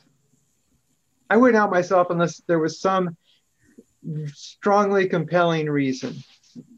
You know, and because I mean, people in HR can be bigoted too. You know, I mean, totally. Well, yeah, know, everybody. Yeah, I, I mean, I, I mean, it's. I mean, I mean, the HR people in my company, the- you know, What job I worked compelling at- reason could there be? Well, individually, everybody has their own opinions, but in HR as a whole, they're there to they're there to make things run smoothly and help. You know, there isn't HR isn't just one person. Well, HR, I, my experience, this is my observation of how HR functions in practice. And it's basically, HR exists to, to like preventative maintenance for a company getting sued. Hmm. You know, after the company gets sued, that's what the lawyers are for. HR exists as like, like a prevention. And that's, that's, that's their main focus. Anything else they do is off on the side, but I, it's, you know, that's when I recognized that fact, everything they did became clear. So I wouldn't expect them to say to care about you particularly. You know, it, it's Yeah. not. It, I it- can it- agree with it that, just doesn't. It just doesn't work that way. I wish it did, but it doesn't. Well, that's what I hear too. Um, I don't have, I don't know for sure if they're there to protect you or if they're, but should you, if not HR, should you be open to people within your team? You know, if you get a sense that the person can be trusted, but I just, you know, there's just not much upside to outing yourself. I mean, uh, you know, I guess if you, if you know, it's it's kind of a case by case thing, but I you guess, know, I I, guess, I, I guess, I guess I can agree with that. Maybe there's not a benefit to outing yourself, but you shouldn't hide who you are. You shouldn't like lie or be deceptive. I, I think um, one what I would recommend if if if you're thinking of a specific instance, um, one thing I would recommend is there are professional LGBT um, Q plus organizations out there that exist, um, and they specialize in this kind of thing. So I would recommend. Um, I mean, uh, in aerospace, I know I'm, I don't know what your background is here, but uh, the National Gay Pilots Association um, does this for pilots. I mean, even if you're not a pilot, you know, send them an email and ask them this question, and uh, you're you're within their world. Uh, and and but even outside, there's um, like gay chambers of commerce, and I say gay, they are supposed to be theoretically usually open to all identities. Um, um, so I would recommend, you know, if, if you have concerns about that, seek out a professional organization that's specifically kind of identity based, because you're not the first person to ask this question. Uh, period. you are far from the first person. Um, so I, I would recommend, if you have something specific in mind, to, to contact one of them, and and see what they say. Oops, oops. I well, whatever. I'll stop screen sharing. We got the point there. And yeah, if I could uh, throw something in here too, one of the things that I found can be very helpful is just sitting back and listening to what's going on around you.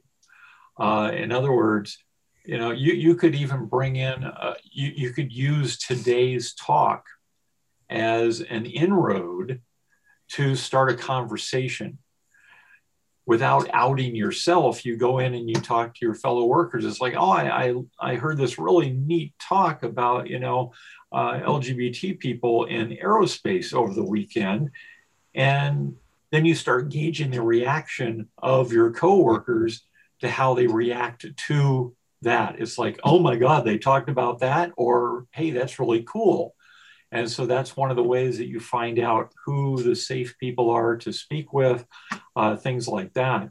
Um, yeah, it, it's that's one of the it's one of the added uh, difficulties with regard to the trans community is that if you are on the job when you start your transition, you really don't have a choice but to come out.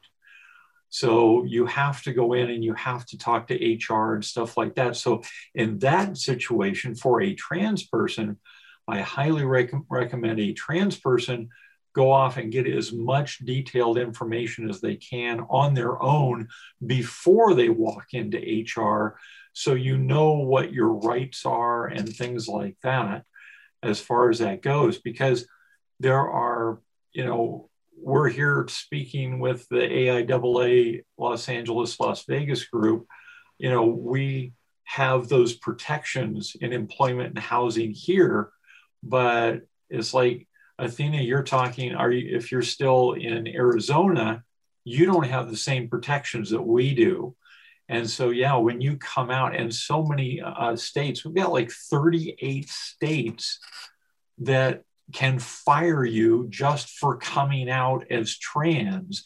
And we're somewhere in the range of like 25 to 30 where you can be fired just for coming out as gay. So you definitely need to protect yourself that way. And it's one of the problems because there are people who are living in those states who do transition on the job and they take their career in hand when they do come out. Uh, and it's a terrible, terrible thing. I wish that we would move forward on a national protection for all LGBT people. Uh, we're moving in that direction, but we're still a ways away from it. We need an affirmative uh, ruling at the level of the Supreme Court. Now, we have had some positive rulings in relation to that at the Supreme Court, but they've been very narrowly defined. So they have not been a blanket thing to say, yes, if you're LGBT, uh, you are going to be protected. But there was a recent case that was decided uh, in 2020 about a trans person who was fired uh, from uh, working at a mortuary because they came out as trans, and she did win her case. But again, it was a really narrow ruling on why they allowed her case to win. So, yeah, so you you, you got to be aware of what's happening in your state, in your location, and what your specific rights are before you go in. And and if you mm-hmm. don't have to go in, then then probably the best thing is don't do it. But again, try to seek that out so you know if you're surrounded by people who will support you or not. Make a lot of lot of difference. Yeah and and very importantly too outside of your workplace remember that you you are not alone in in your fears your joys your struggles your your celebrations. Um yeah eh, the i was reading a different oral history uh, for of uh, for my world war ii presentation. They were talking about how how to be alone is to be isolated and to be isolated is to be able to be controlled. Um, so remember, you are part of a community. You don't have to be someone who goes to the parade to be part or goes to the bars to be part of a wider community. You know, whether that's this group right here, it, it sounds like there are, are professionals here, people who who walk alongside you. And so never feel like you are isolated, even though you might feel isolated, you are in reality not. Um, so find people who you can surround yourself with, or, or be friends with, or be colleagues, or cordial with. You know, who you, who can talk I can, to. I can relate to that, Sean. Um, I've I've I've been I've been um, out as gay since like 2005, and during that time, I was very isolated on the internet. I didn't have a lot of I didn't have a lot of um, um, social skills, emotional intelligence. I struggled at my jobs, outside of off of my computer. Um, so when I went back to school in 2000 and I went back to school in 2016, which I left in 2005 because I couldn't because I had social anxiety in school. So I went back in 2016, and this is after a long time where I was doing volunteer work. I was very active in the community.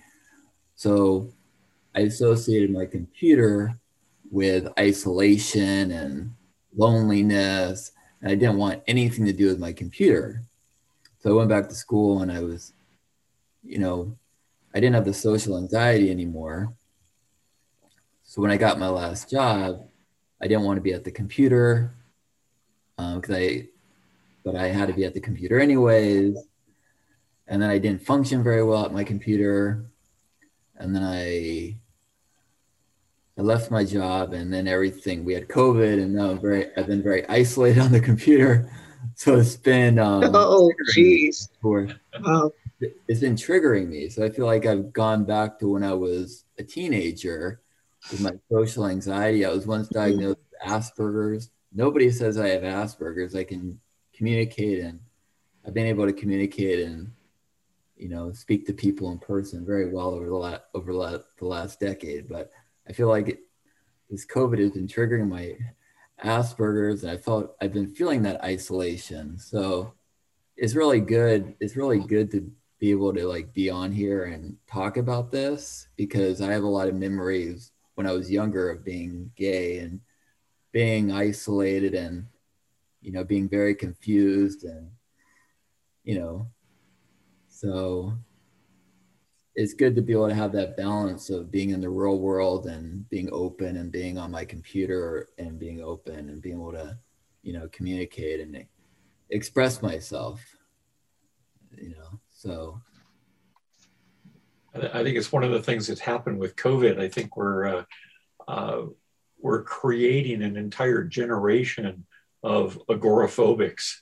You know, nobody's going to want to go outside, and nobody feels as safe anymore. It's going to take a, a long, long time to to get over this last uh, 13, 14 months of being isolated. And yeah, LGBT people tend to be very isolated even more so in many cases. So yeah, I, I understand what what you're saying there, Mike, about uh, uh, going back to your teen years and feeling that isolation even more. And uh, it's one of the things I like to point out a lot too is that you know the whole GSM community probably amounts to somewhere around maybe 10% of the population. Uh, and uh, for myself in the trans community, we're only probably about half to 1% of that population. And so, as the LGBT GSM community as a whole, the trans community uh, very specifically, we have very little power ourselves because we are just a minority. We are a very small minority. And what gives us power is allies. We have allies. Uh, it's like Ken, who's running this meeting for AIAA today, you know, is a staunch ally of myself. He's been a great friend for many years. Um, my wife, Cherie, is my ultimate ally, although she doesn't go by the name ally, she goes by the name Rottweiler. She, she comes after anybody, whoever comes after me. So it's those allies. yeah, and yeah, Jeannie, Jeannie knows Cherie. She knows she's my Rottweiler. Uh, so it's, it's like those are the people we need. Jeannie is another person who is a personal ally of mine. So we need to seek out those allies. It's another reason why I talk about that idea of if you're on the job to seek out allies on the job because they are going to be there, they're going to have your back and stuff. So, you know, finding those people are what makes our lives possible. It really is. Because on our own, we're never going to get the laws changed. We're never going to get our safety taken care of. It's only with those people around us the spouses, the family, the friends, people like that that are going to make our lives possible. Yeah, Jeannie, I see you have a question. I just have one more thought about this, just to, to wrap it up. Um, while I don't think you should just go to HR and register yourself as uh, the the company homosexual or something like that, um, there there is there will be times you know even for non-trans individuals, uh, say say you're a man who's going to get married to another man. Uh, if you want them to be benefited, if you want to contact, uh, you know, update your contact information, things like that, there, there, there will be a time when at some point you will have to talk to HR um, to make sure that the records are updated properly. So, um, I don't say that to scare anybody, but you know, you don't have to go out and do it up front. But um, you know, depending on how your life plays out, and not everybody gets married, and that's perfectly fine. Uh, but um, if that is a direction you end up going, uh, you will have to have a conversation with them. And and that's when again making sure you understand your rights things like that. Uh, at the museum of flight our the head of our hr is a gay man so it's like all right we're, we're fine. We we no problems there but but you know it really it is case by case. Anyway jeannie you've had your hand up for a long time. I'm sorry. I you were talking about can you hear me okay. Okay.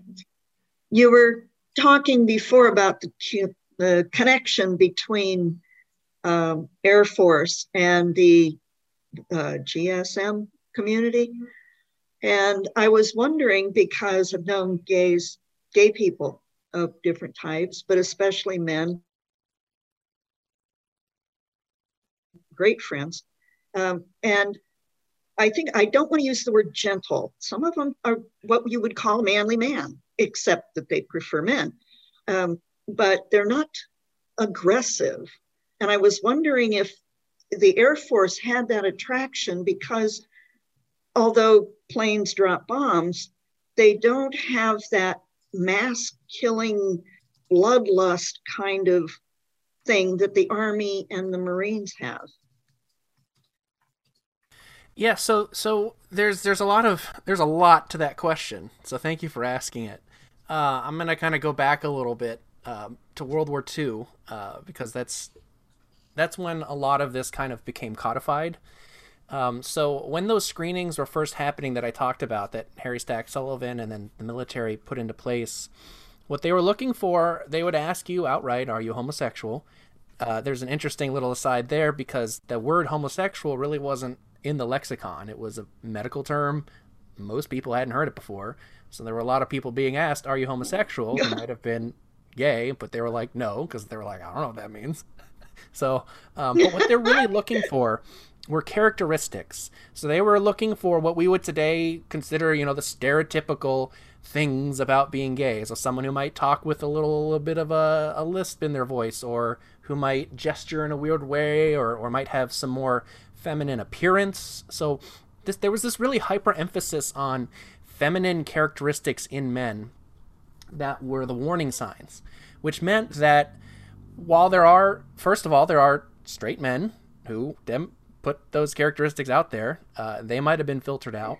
And there are plenty of homosexual men who did not display those characteristics. And inversely, uh, at the time, they weren't going after women with nearly as much gusto but women who presented a more masculine, what we would call butch, you know, short hair.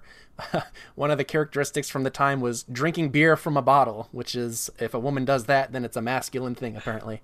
Um, so they're really going after characteristics. So, so that's one of the reasons. Yeah, it's one of the I reasons remember. why in the military, um, that that legacy kind of held over. So they're going after like these these very surface level um, characteristics. And, and of course there's always so much gray area. I mean anytime if you, if you look at like the cycles of things anytime there's a war there's much more leniency. And anytime there isn't a war suddenly there's all these witch hunts getting all the homosexuals out. And then there's a war and then there's much more leniency. So it it really you know there, there's a lot of gray area in there. But i think that's one reason why in the military you you have um, what we would call more more masculine gay people. I mean, this is a very surface read of the discussion, um, but that's that's one reason why you might notice it um, in in that population because there was this hyper focus on characteristics, and and people would go out of their way. Um, and I'm speaking mostly about gay men because that's that's the majority of the record that we have. Um, it does not mean that there were other people who weren't part of it, and and that's how they identified too. I mean, the, the, the vocabulary, the lexicon, how people think about themselves has changed over time as well. So so some of these men might, if they were living today, identify as trans or, or something else entirely. Um, but I just want to caveat that. Um, but the the point where I was going with that has completely escaped me, so I'll stop talking. well, Sean, I think I think what you pointed out about how uh, uh, the acceptance depends on the situation, and the most um, perfect example of that is Alan Turing in World War II, and he, as a gay man, he helped win World War II for the Allies, uh, and yet after the war, then he was, you know, an open target as a gay man uh, to have his life taken away from him, uh, eventually forced him to commit suicide. So a really, really terrible situation where, yeah, well, it's, it's convenient. Then sure, you can be gay, you can be trans, whatever it is. But the moment that convenience disappears, then you're in deep, deep trouble. And it's something that uh, we have to definitely be on the lookout for. And uh, uh, yeah, so again, it's just the idea of getting out here and being able to do these kind of talks, just speaking openly about this has changed the conversation so much. Um, I mean, I go out and speak on on trans issues all the time. I'm part of the PFLAG Speakers Bureau, and we go out and speak to you know colleges, high schools, uh, civic groups, the Sheriff's Academy, all these things talking about these trans issues. And it's amazing since I first started doing those talks how attitudes have changed. And I know those attitudes have changed because we're out there doing these talks. The fact that Sean is doing this talk is, is great because it changes the conversation. It creates a conversation that wasn't there. And these people that, you know, will come in and say, well, we don't need to talk about it. And it's like, yeah, we, we do. You know, it's it's a it's it's a safety issue. This is one of the things for me. Again, I pointed out this idea. You know, I'm tall, I'm big, I got this crappy voice. I knew with absolute certainty that I could never ever successfully transition because of that, and yet here I am today. And I knew I would never go out and talk about trans issues because of that. Why would I want to do that? And then I realized that going out and speaking on this issue is a safety issue for me.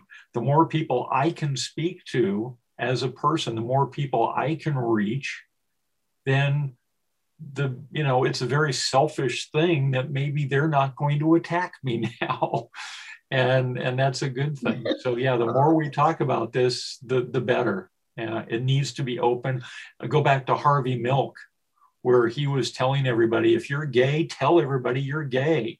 Tell your family you're gay because if they know who you are, you know, you, you, they can't they can't attack you nearly what how they could uh, before. Uh, I know Mark asked me to uh, speak about uh, Pete Knight, uh, so if if I got a couple minutes, I can I can mention that. Is that okay, Sean? Uh, it's it's fine with me. Yeah, I, I I know we're coming up. I don't know if there was an official end time, but I'm happy to stick around as as long as you all will have me. So okay, well, I'll, I'll yeah, cut me off if if we do run out of time, Ken.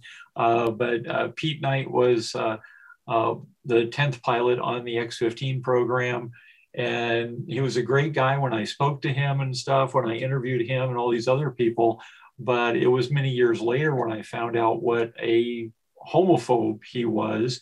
The terrible thing about it was that it came out that his homophobia uh, manifested itself because both his son and his brother came out to him as gay. And his response to that was hatred. It was absolute hatred. He disowned his son, he disowned his brother. Uh, his brother eventually died of AIDS, terrible situation. Um, and uh, it's really weird. Uh, I talk about this in the book. Um, and this is where I get the bad reviews from some people because I dared talk about Pete Knight, who's an X 15 pilot, but I mentioned what he did to his son and stuff in his later life. He was specifically responsible for Prop 22, which was the first ban on same uh, gender marriage in California, which led directly to Prop 8, which installed it in our state constitution and led to the nationwide fight for marriage equality. So, it, these kinds of things where you know you find somebody with this this personal animus where they can't even accept their own family was just such a horrible thing to see. And I've never quite understood the dichotomy of the fact that the aerospace community as a whole, we are on the forefront of pushing the future in many ways, pushing the technology, uh, just pushing toward the future.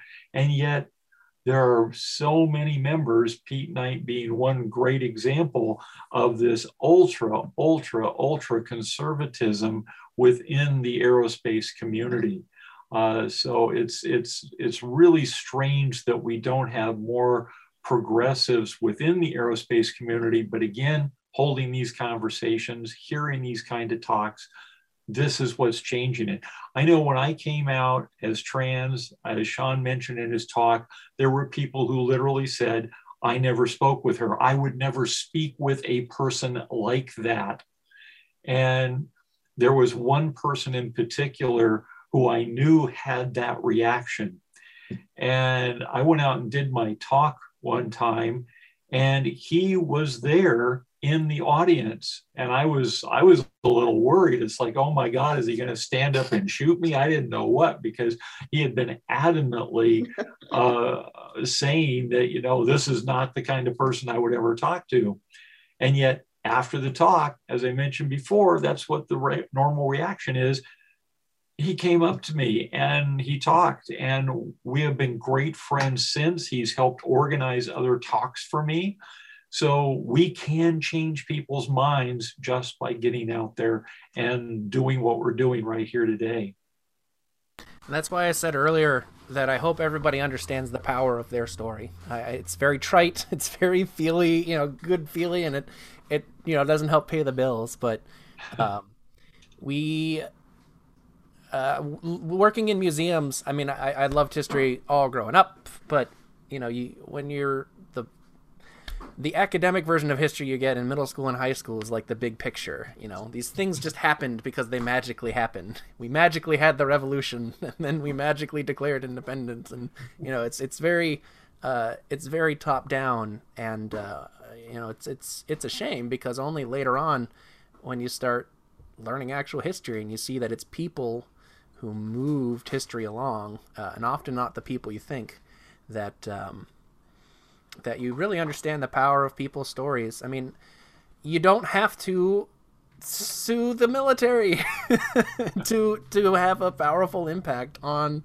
history. Um, you know, not everybody is going to be the person who gets up and uh, is is the test case or is this or that, and that is fine. Um, it comes back to the community uh, knowing that you're not alone in the fight, and and even if you're somebody who can't be out in your workplace. You know that that is okay. I, I think we didn't really get to that too much, but like the number one rule about coming out is it is your choice, and it should absolutely be your choice. You know, no 100%. questions asked. You don't have to come out to anybody you don't want to.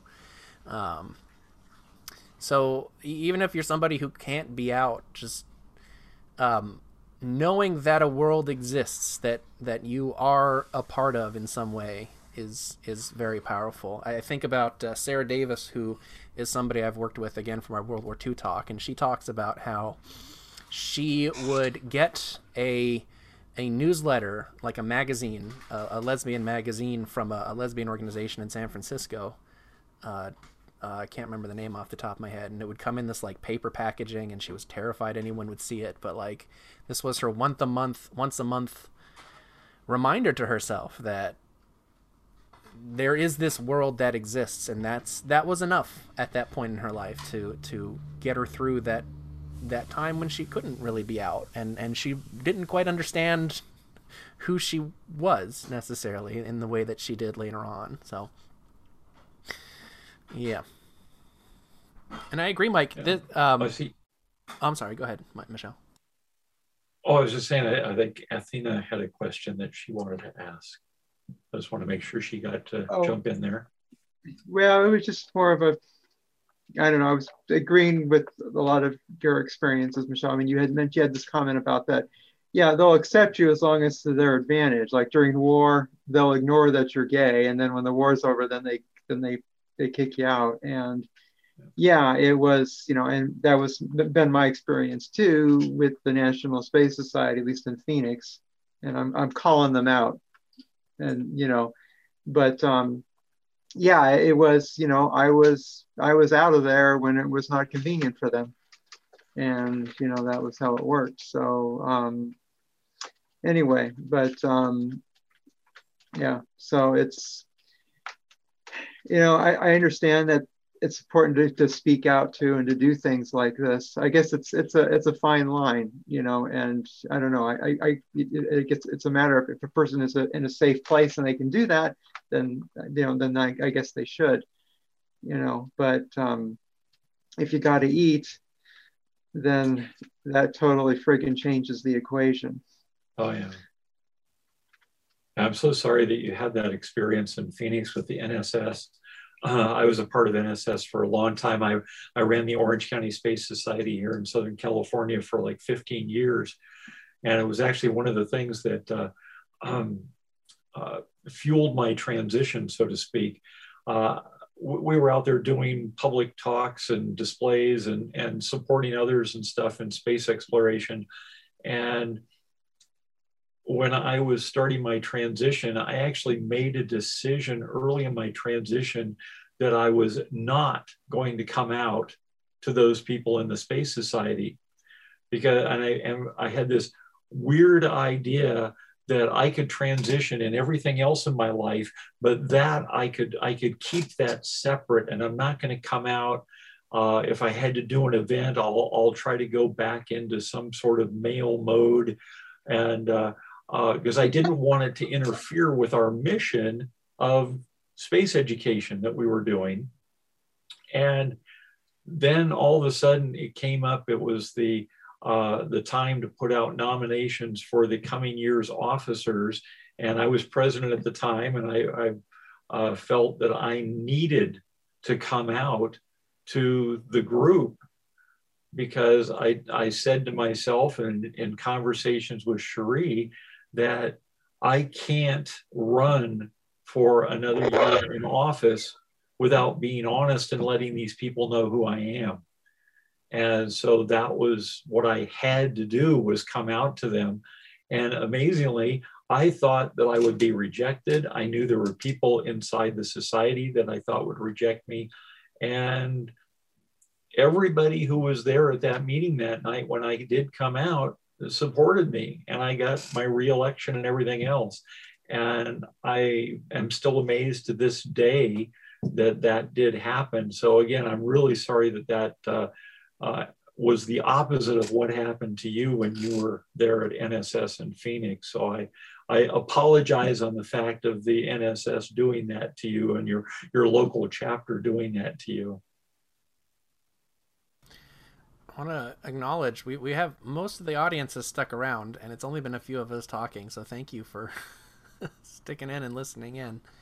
I want to make sure. Yeah, great group chance. of people here today. Yeah, feel free to ask any questions. Hey, it's Mike again. Um, I wanted to say two things. First, I wanted to stress I agree with the importance of being an ally for um, transgender specifically because I went back to school in 2016 and I was very insecure about being gay. And I was trying to be, um, and I wasn't involved in the LGBT community, but I was, I was, um, I did, I was more sympathetic to people that were, I felt more um, marginalized in me for being gay. So I did become um, friends with a, t- a couple of transgender people at school. And I really feel bad for them because like I graduated and I, and um, some of them today I know are really struggling. Like I feel like I feel like they had it bad. Like they didn't get it. They weren't as you know they had a rougher time you know than you know straight people and even gay people so i'm i'm still these people are still on my radar and i really feel bad for them and i i really want to you know i really hope the best for them you know so I, I do think it is really important to be an ally for transgender because I think they have it um, even worse than me. Um, also, I wanted to um, speak about the laws. You know, we're, we're talking about the protections that we have um, and how, you know, they may not go far enough because, you know, they'll um, they'll find some way to um, you know to get rid of you you know they'll find some use but i think the key to that is just be a likable person. You know be be somebody that people like um you know that goes back to having allies and you know but if you're not liked you know people will find it doesn't matter if you're gay straight trans people will find a way to get rid of you. So um a so smile goes a long way. And then I got another point but i can't remember so but really this has been a good discussion i i appreciate it of course, and and in the interest, and uh, I'll just I'm gonna volunteer poor Ken. Sorry, uh, but if anybody does have something that has come up in this uh, Q and A session that they want to not be on the final recording, that gets posted. Um, send me, send Ken, send someone a, a, note. That way we can edit that out and uh, make sure it's not out there. Because again, we want to make sure everyone's safe. Uh, right. So exactly, yeah. exactly. Yeah, I was just in a book club Zoom meeting the other night, and we got Zoom bombed by people saying, well, they mostly came to me. I don't, I'm not sure why, but It was pretty interesting, dirty phone call, basically. Uh, we never saw faces, but you know, you just you have to protect yourself. Yes, it's it's crazy these days. Everybody does. Yeah, we've heard about those Zoom bomb people and stuff, and uh, luckily haven't had that happen.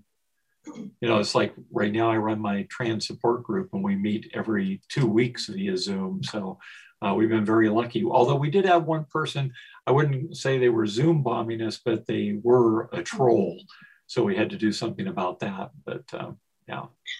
Can Jamie see you? Mm-hmm. Oh, Cherie has to stay. Say hello. Cherie, hi. hi. How are you? Hi, sweetheart. it's okay. Come home. Oh, sweetheart, yourself.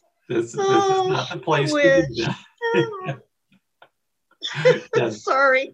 Yeah, Cherie does exist. Just wanted everybody to know she does exist. I, I, I, let her out of the closet this morning so she could say hello. so, yes, dear. so, yeah. Anybody have any more questions? Mike, it looks like your hand's up. I have a question, Sean, that just popped in my head. Um, so, so you're in Seattle and they you volunteer at the museum. Now Jeff Bezos from Amazon, he he he stepped down from Amazon. He's going to be focusing more on his um, Blue Origin. Has he become more involved? Has he have you has he been to the museum? Uh, yes, Jeff Jeff has been to the museum. Uh, and to clarify, I, I, do work at the Museum of Flight too. I'm, I I started out volunteering there, uh, but I work in the education department. Uh, yes, he has been to the museum. Uh, he he uh, gives gives money to the museum, or has he actually? Uh, at a recent gala, I happened to be in the bathroom right next to him, which is a whole other thing. But um, but yeah, um, Blue Origin is a space company doing work out here in Seattle. In fact, uh, a lot of most of the uh, rocket engines that uh, almost all these companies used are manufactured by Aerojet Rocketdyne, who has a big office here in Seattle. And I just saw in the news yesterday that I think a SpaceX or somebody's rocket, like a piece of it, landed in someone's backyard out here in Seattle, in the in the in the uh, rural area. Uh, Oops. yeah, a bit of an oops. Uh, yeah, uh, and that's uh, yeah. So so Blue Origin has a, a, bit of a presence in terms of some of the artifacts that they present, and and actually, if you're interested in this, I'll post an episode. Uh, I did a podcast last summer. I did a mini series on the oldest artifact, the youngest artifact, the biggest artifact, and the smallest artifact in our collection. Uh, and they were super fun to do. They're they're very um, like narrative, almost audio documentaries. And the youngest artifact in our collection is actually a, a flag flown by Blue Origin to space on one of their capstone missions, and it presented a really interesting opportunity to talk about how we discuss controvert or, or objects that have the potential to be controversial in their story, uh, because there are people who who look at first of all space exploration and ask why are we spending all this money going out to space when we got a lot of problems on Earth. There are people who look specifically at Blue Origin, and they say this is funded by Amazon money, and Amazon uh, has a string of issues related to labor and inequity. Uh, I mean, in the news right now this week. Um, they're they're in the news for labor discussions, and so how do you tell a story in a museum that is succinct? Because most museum visitors will look at a sign for maybe ten seconds, uh, but is also trying to tell a more complete story. And you know, how do you try to pack all of that stuff into a piece of interpretation in a museum? Uh, things that might have a lot of baggage that pe- that might be very emotional for people. Um, in that episode, we talk also about uh, what's happening with indigenous artifacts in museums and all what's called repatriation. And without going into a whole one-on-one on museum history, but museums were founded. The modern museum was founded out of a movement that believed that white people were innately superior, and that it was our duty to go out and turn everybody into culturally European, basically, culturally Northern European. And so a lot of museums collected artifacts uh, partially because they were going under the assumption that their cultures would be eradicated, that like Native American cultures would no longer exist because they would all become European and and so we need to collect these things to preserve it. And they also did it just because um, because they could sometimes. And so there's a lot of these artifacts that that frankly it's called provenance in museums uh, that the the story attached to an artifact is called provenance where the provenance is basically that it was stolen or that it was taken or that it was acquired through uh, unsavory means uh, there was recently a news story about the museum of the bible in in dc where it turned out a lot of their artifacts were illegally imported uh, into the united states um, so so there's there's a lot that goes into that discussion that we did in this podcast episode. Yeah, Athena, you know, it, it is uh, the discussion about spending money in space and space exploration. I mean, I know I know the audience I'm talking to. so uh, I think I think we would all support it and, and see the value in it. But there are people who don't. Um, there was actually when the Apollo uh, anniversary was happening two years ago, geez, was it two years ago? We we we actually had the Apollo 11 capsule, the the command module Columbia at the Museum of Flight, um, the one on the anniversary, and there was a group, a local group here, that wanted to put on a protest in the exhibit, uh, basically about that. So it is it is a it is a topic that is worth discussing. Uh, we, we shouldn't shy away from it, um, and this is my personal opinion, you know, we, we shouldn't not question things. You know, the second we stop questioning things uh, is the second we have problems. Uh, so, you know, we don't have to disagree with someone to ask good questions to make sure that we're all on the on the right track. Yeah, asking questions yes. and even more importantly, listening to the answers. So important. Yes. Mike had a question. Um, hi. Um, I don't think I have much more to add. I should have been more direct. I should have just asked, has Jeff Bezos ever visited your museum? Because that's kind of what I was wondering. Um, but that was inter- that was interesting what you elaborated on about um, about museums, and I, I kind of I, I I've, I've kind of found it kind of ironic that uh, you know the connection between going this you know you SpaceX, you you mentioned music, like Jeff Bezos is trying to get to space, but at the same time, he's, you know, he's the head of a company who probably makes a big dent on the Earth, you know. So I just find that kind of interesting, you know, that connection between, you know, space exploration and, you know, um, the impact on Earth and and the thing about museums is interesting about you know why they existed. That makes total sense to me.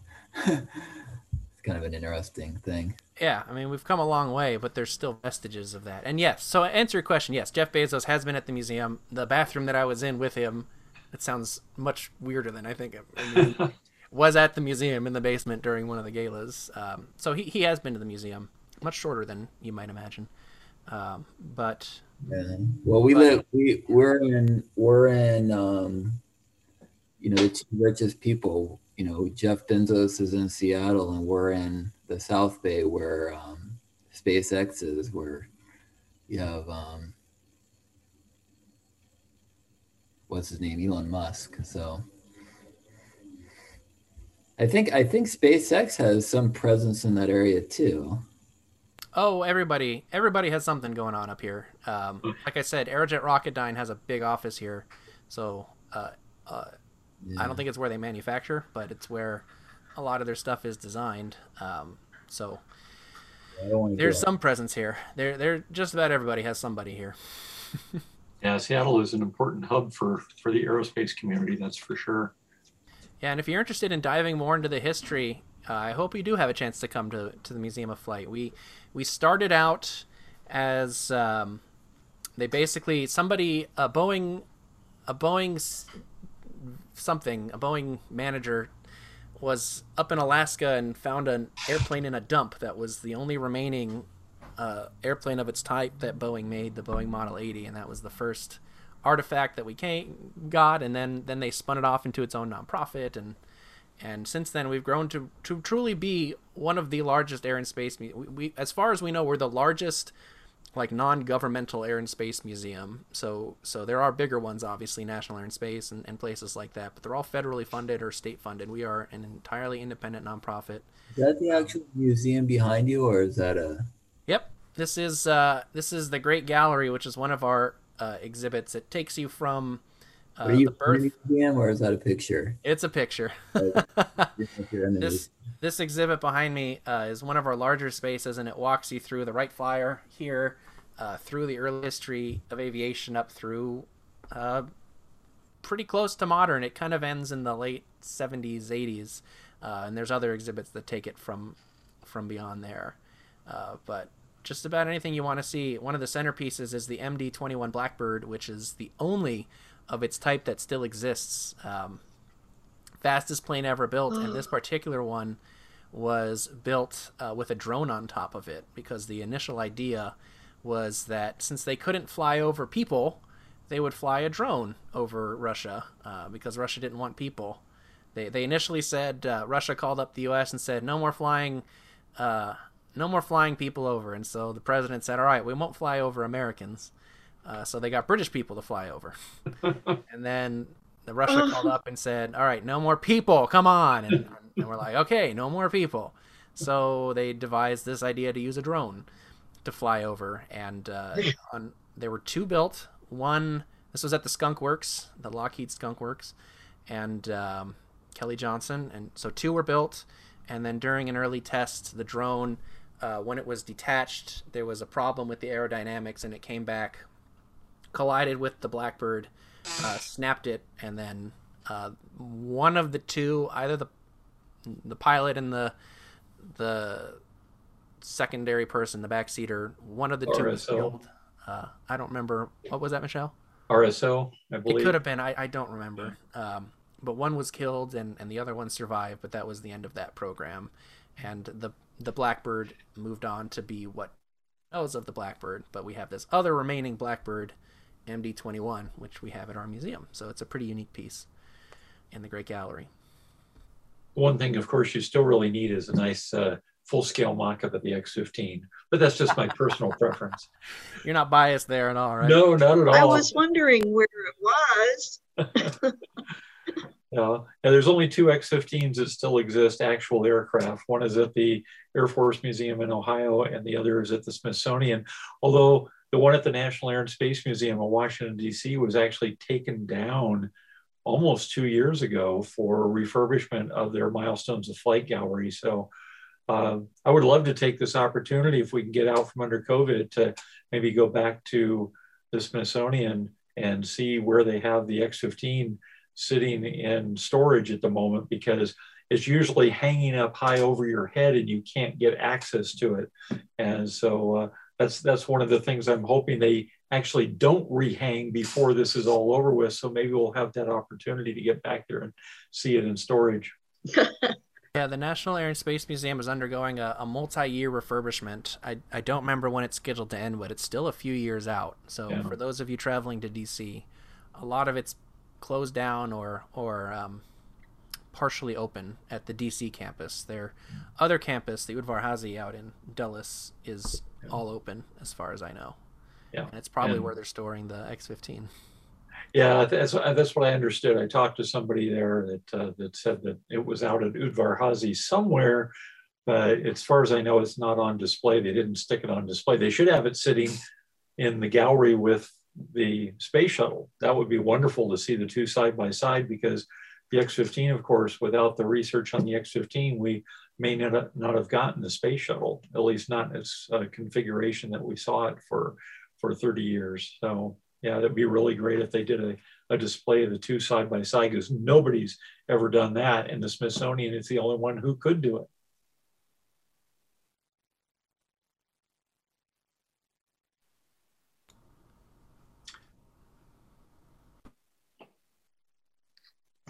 So we're probably about time where everybody wants to go off to lunch again. down there. Yeah. yeah. I feel like we got off topic a little bit. I feel like I took it off topic. There's no off topic in a Q&A. It's aerospace.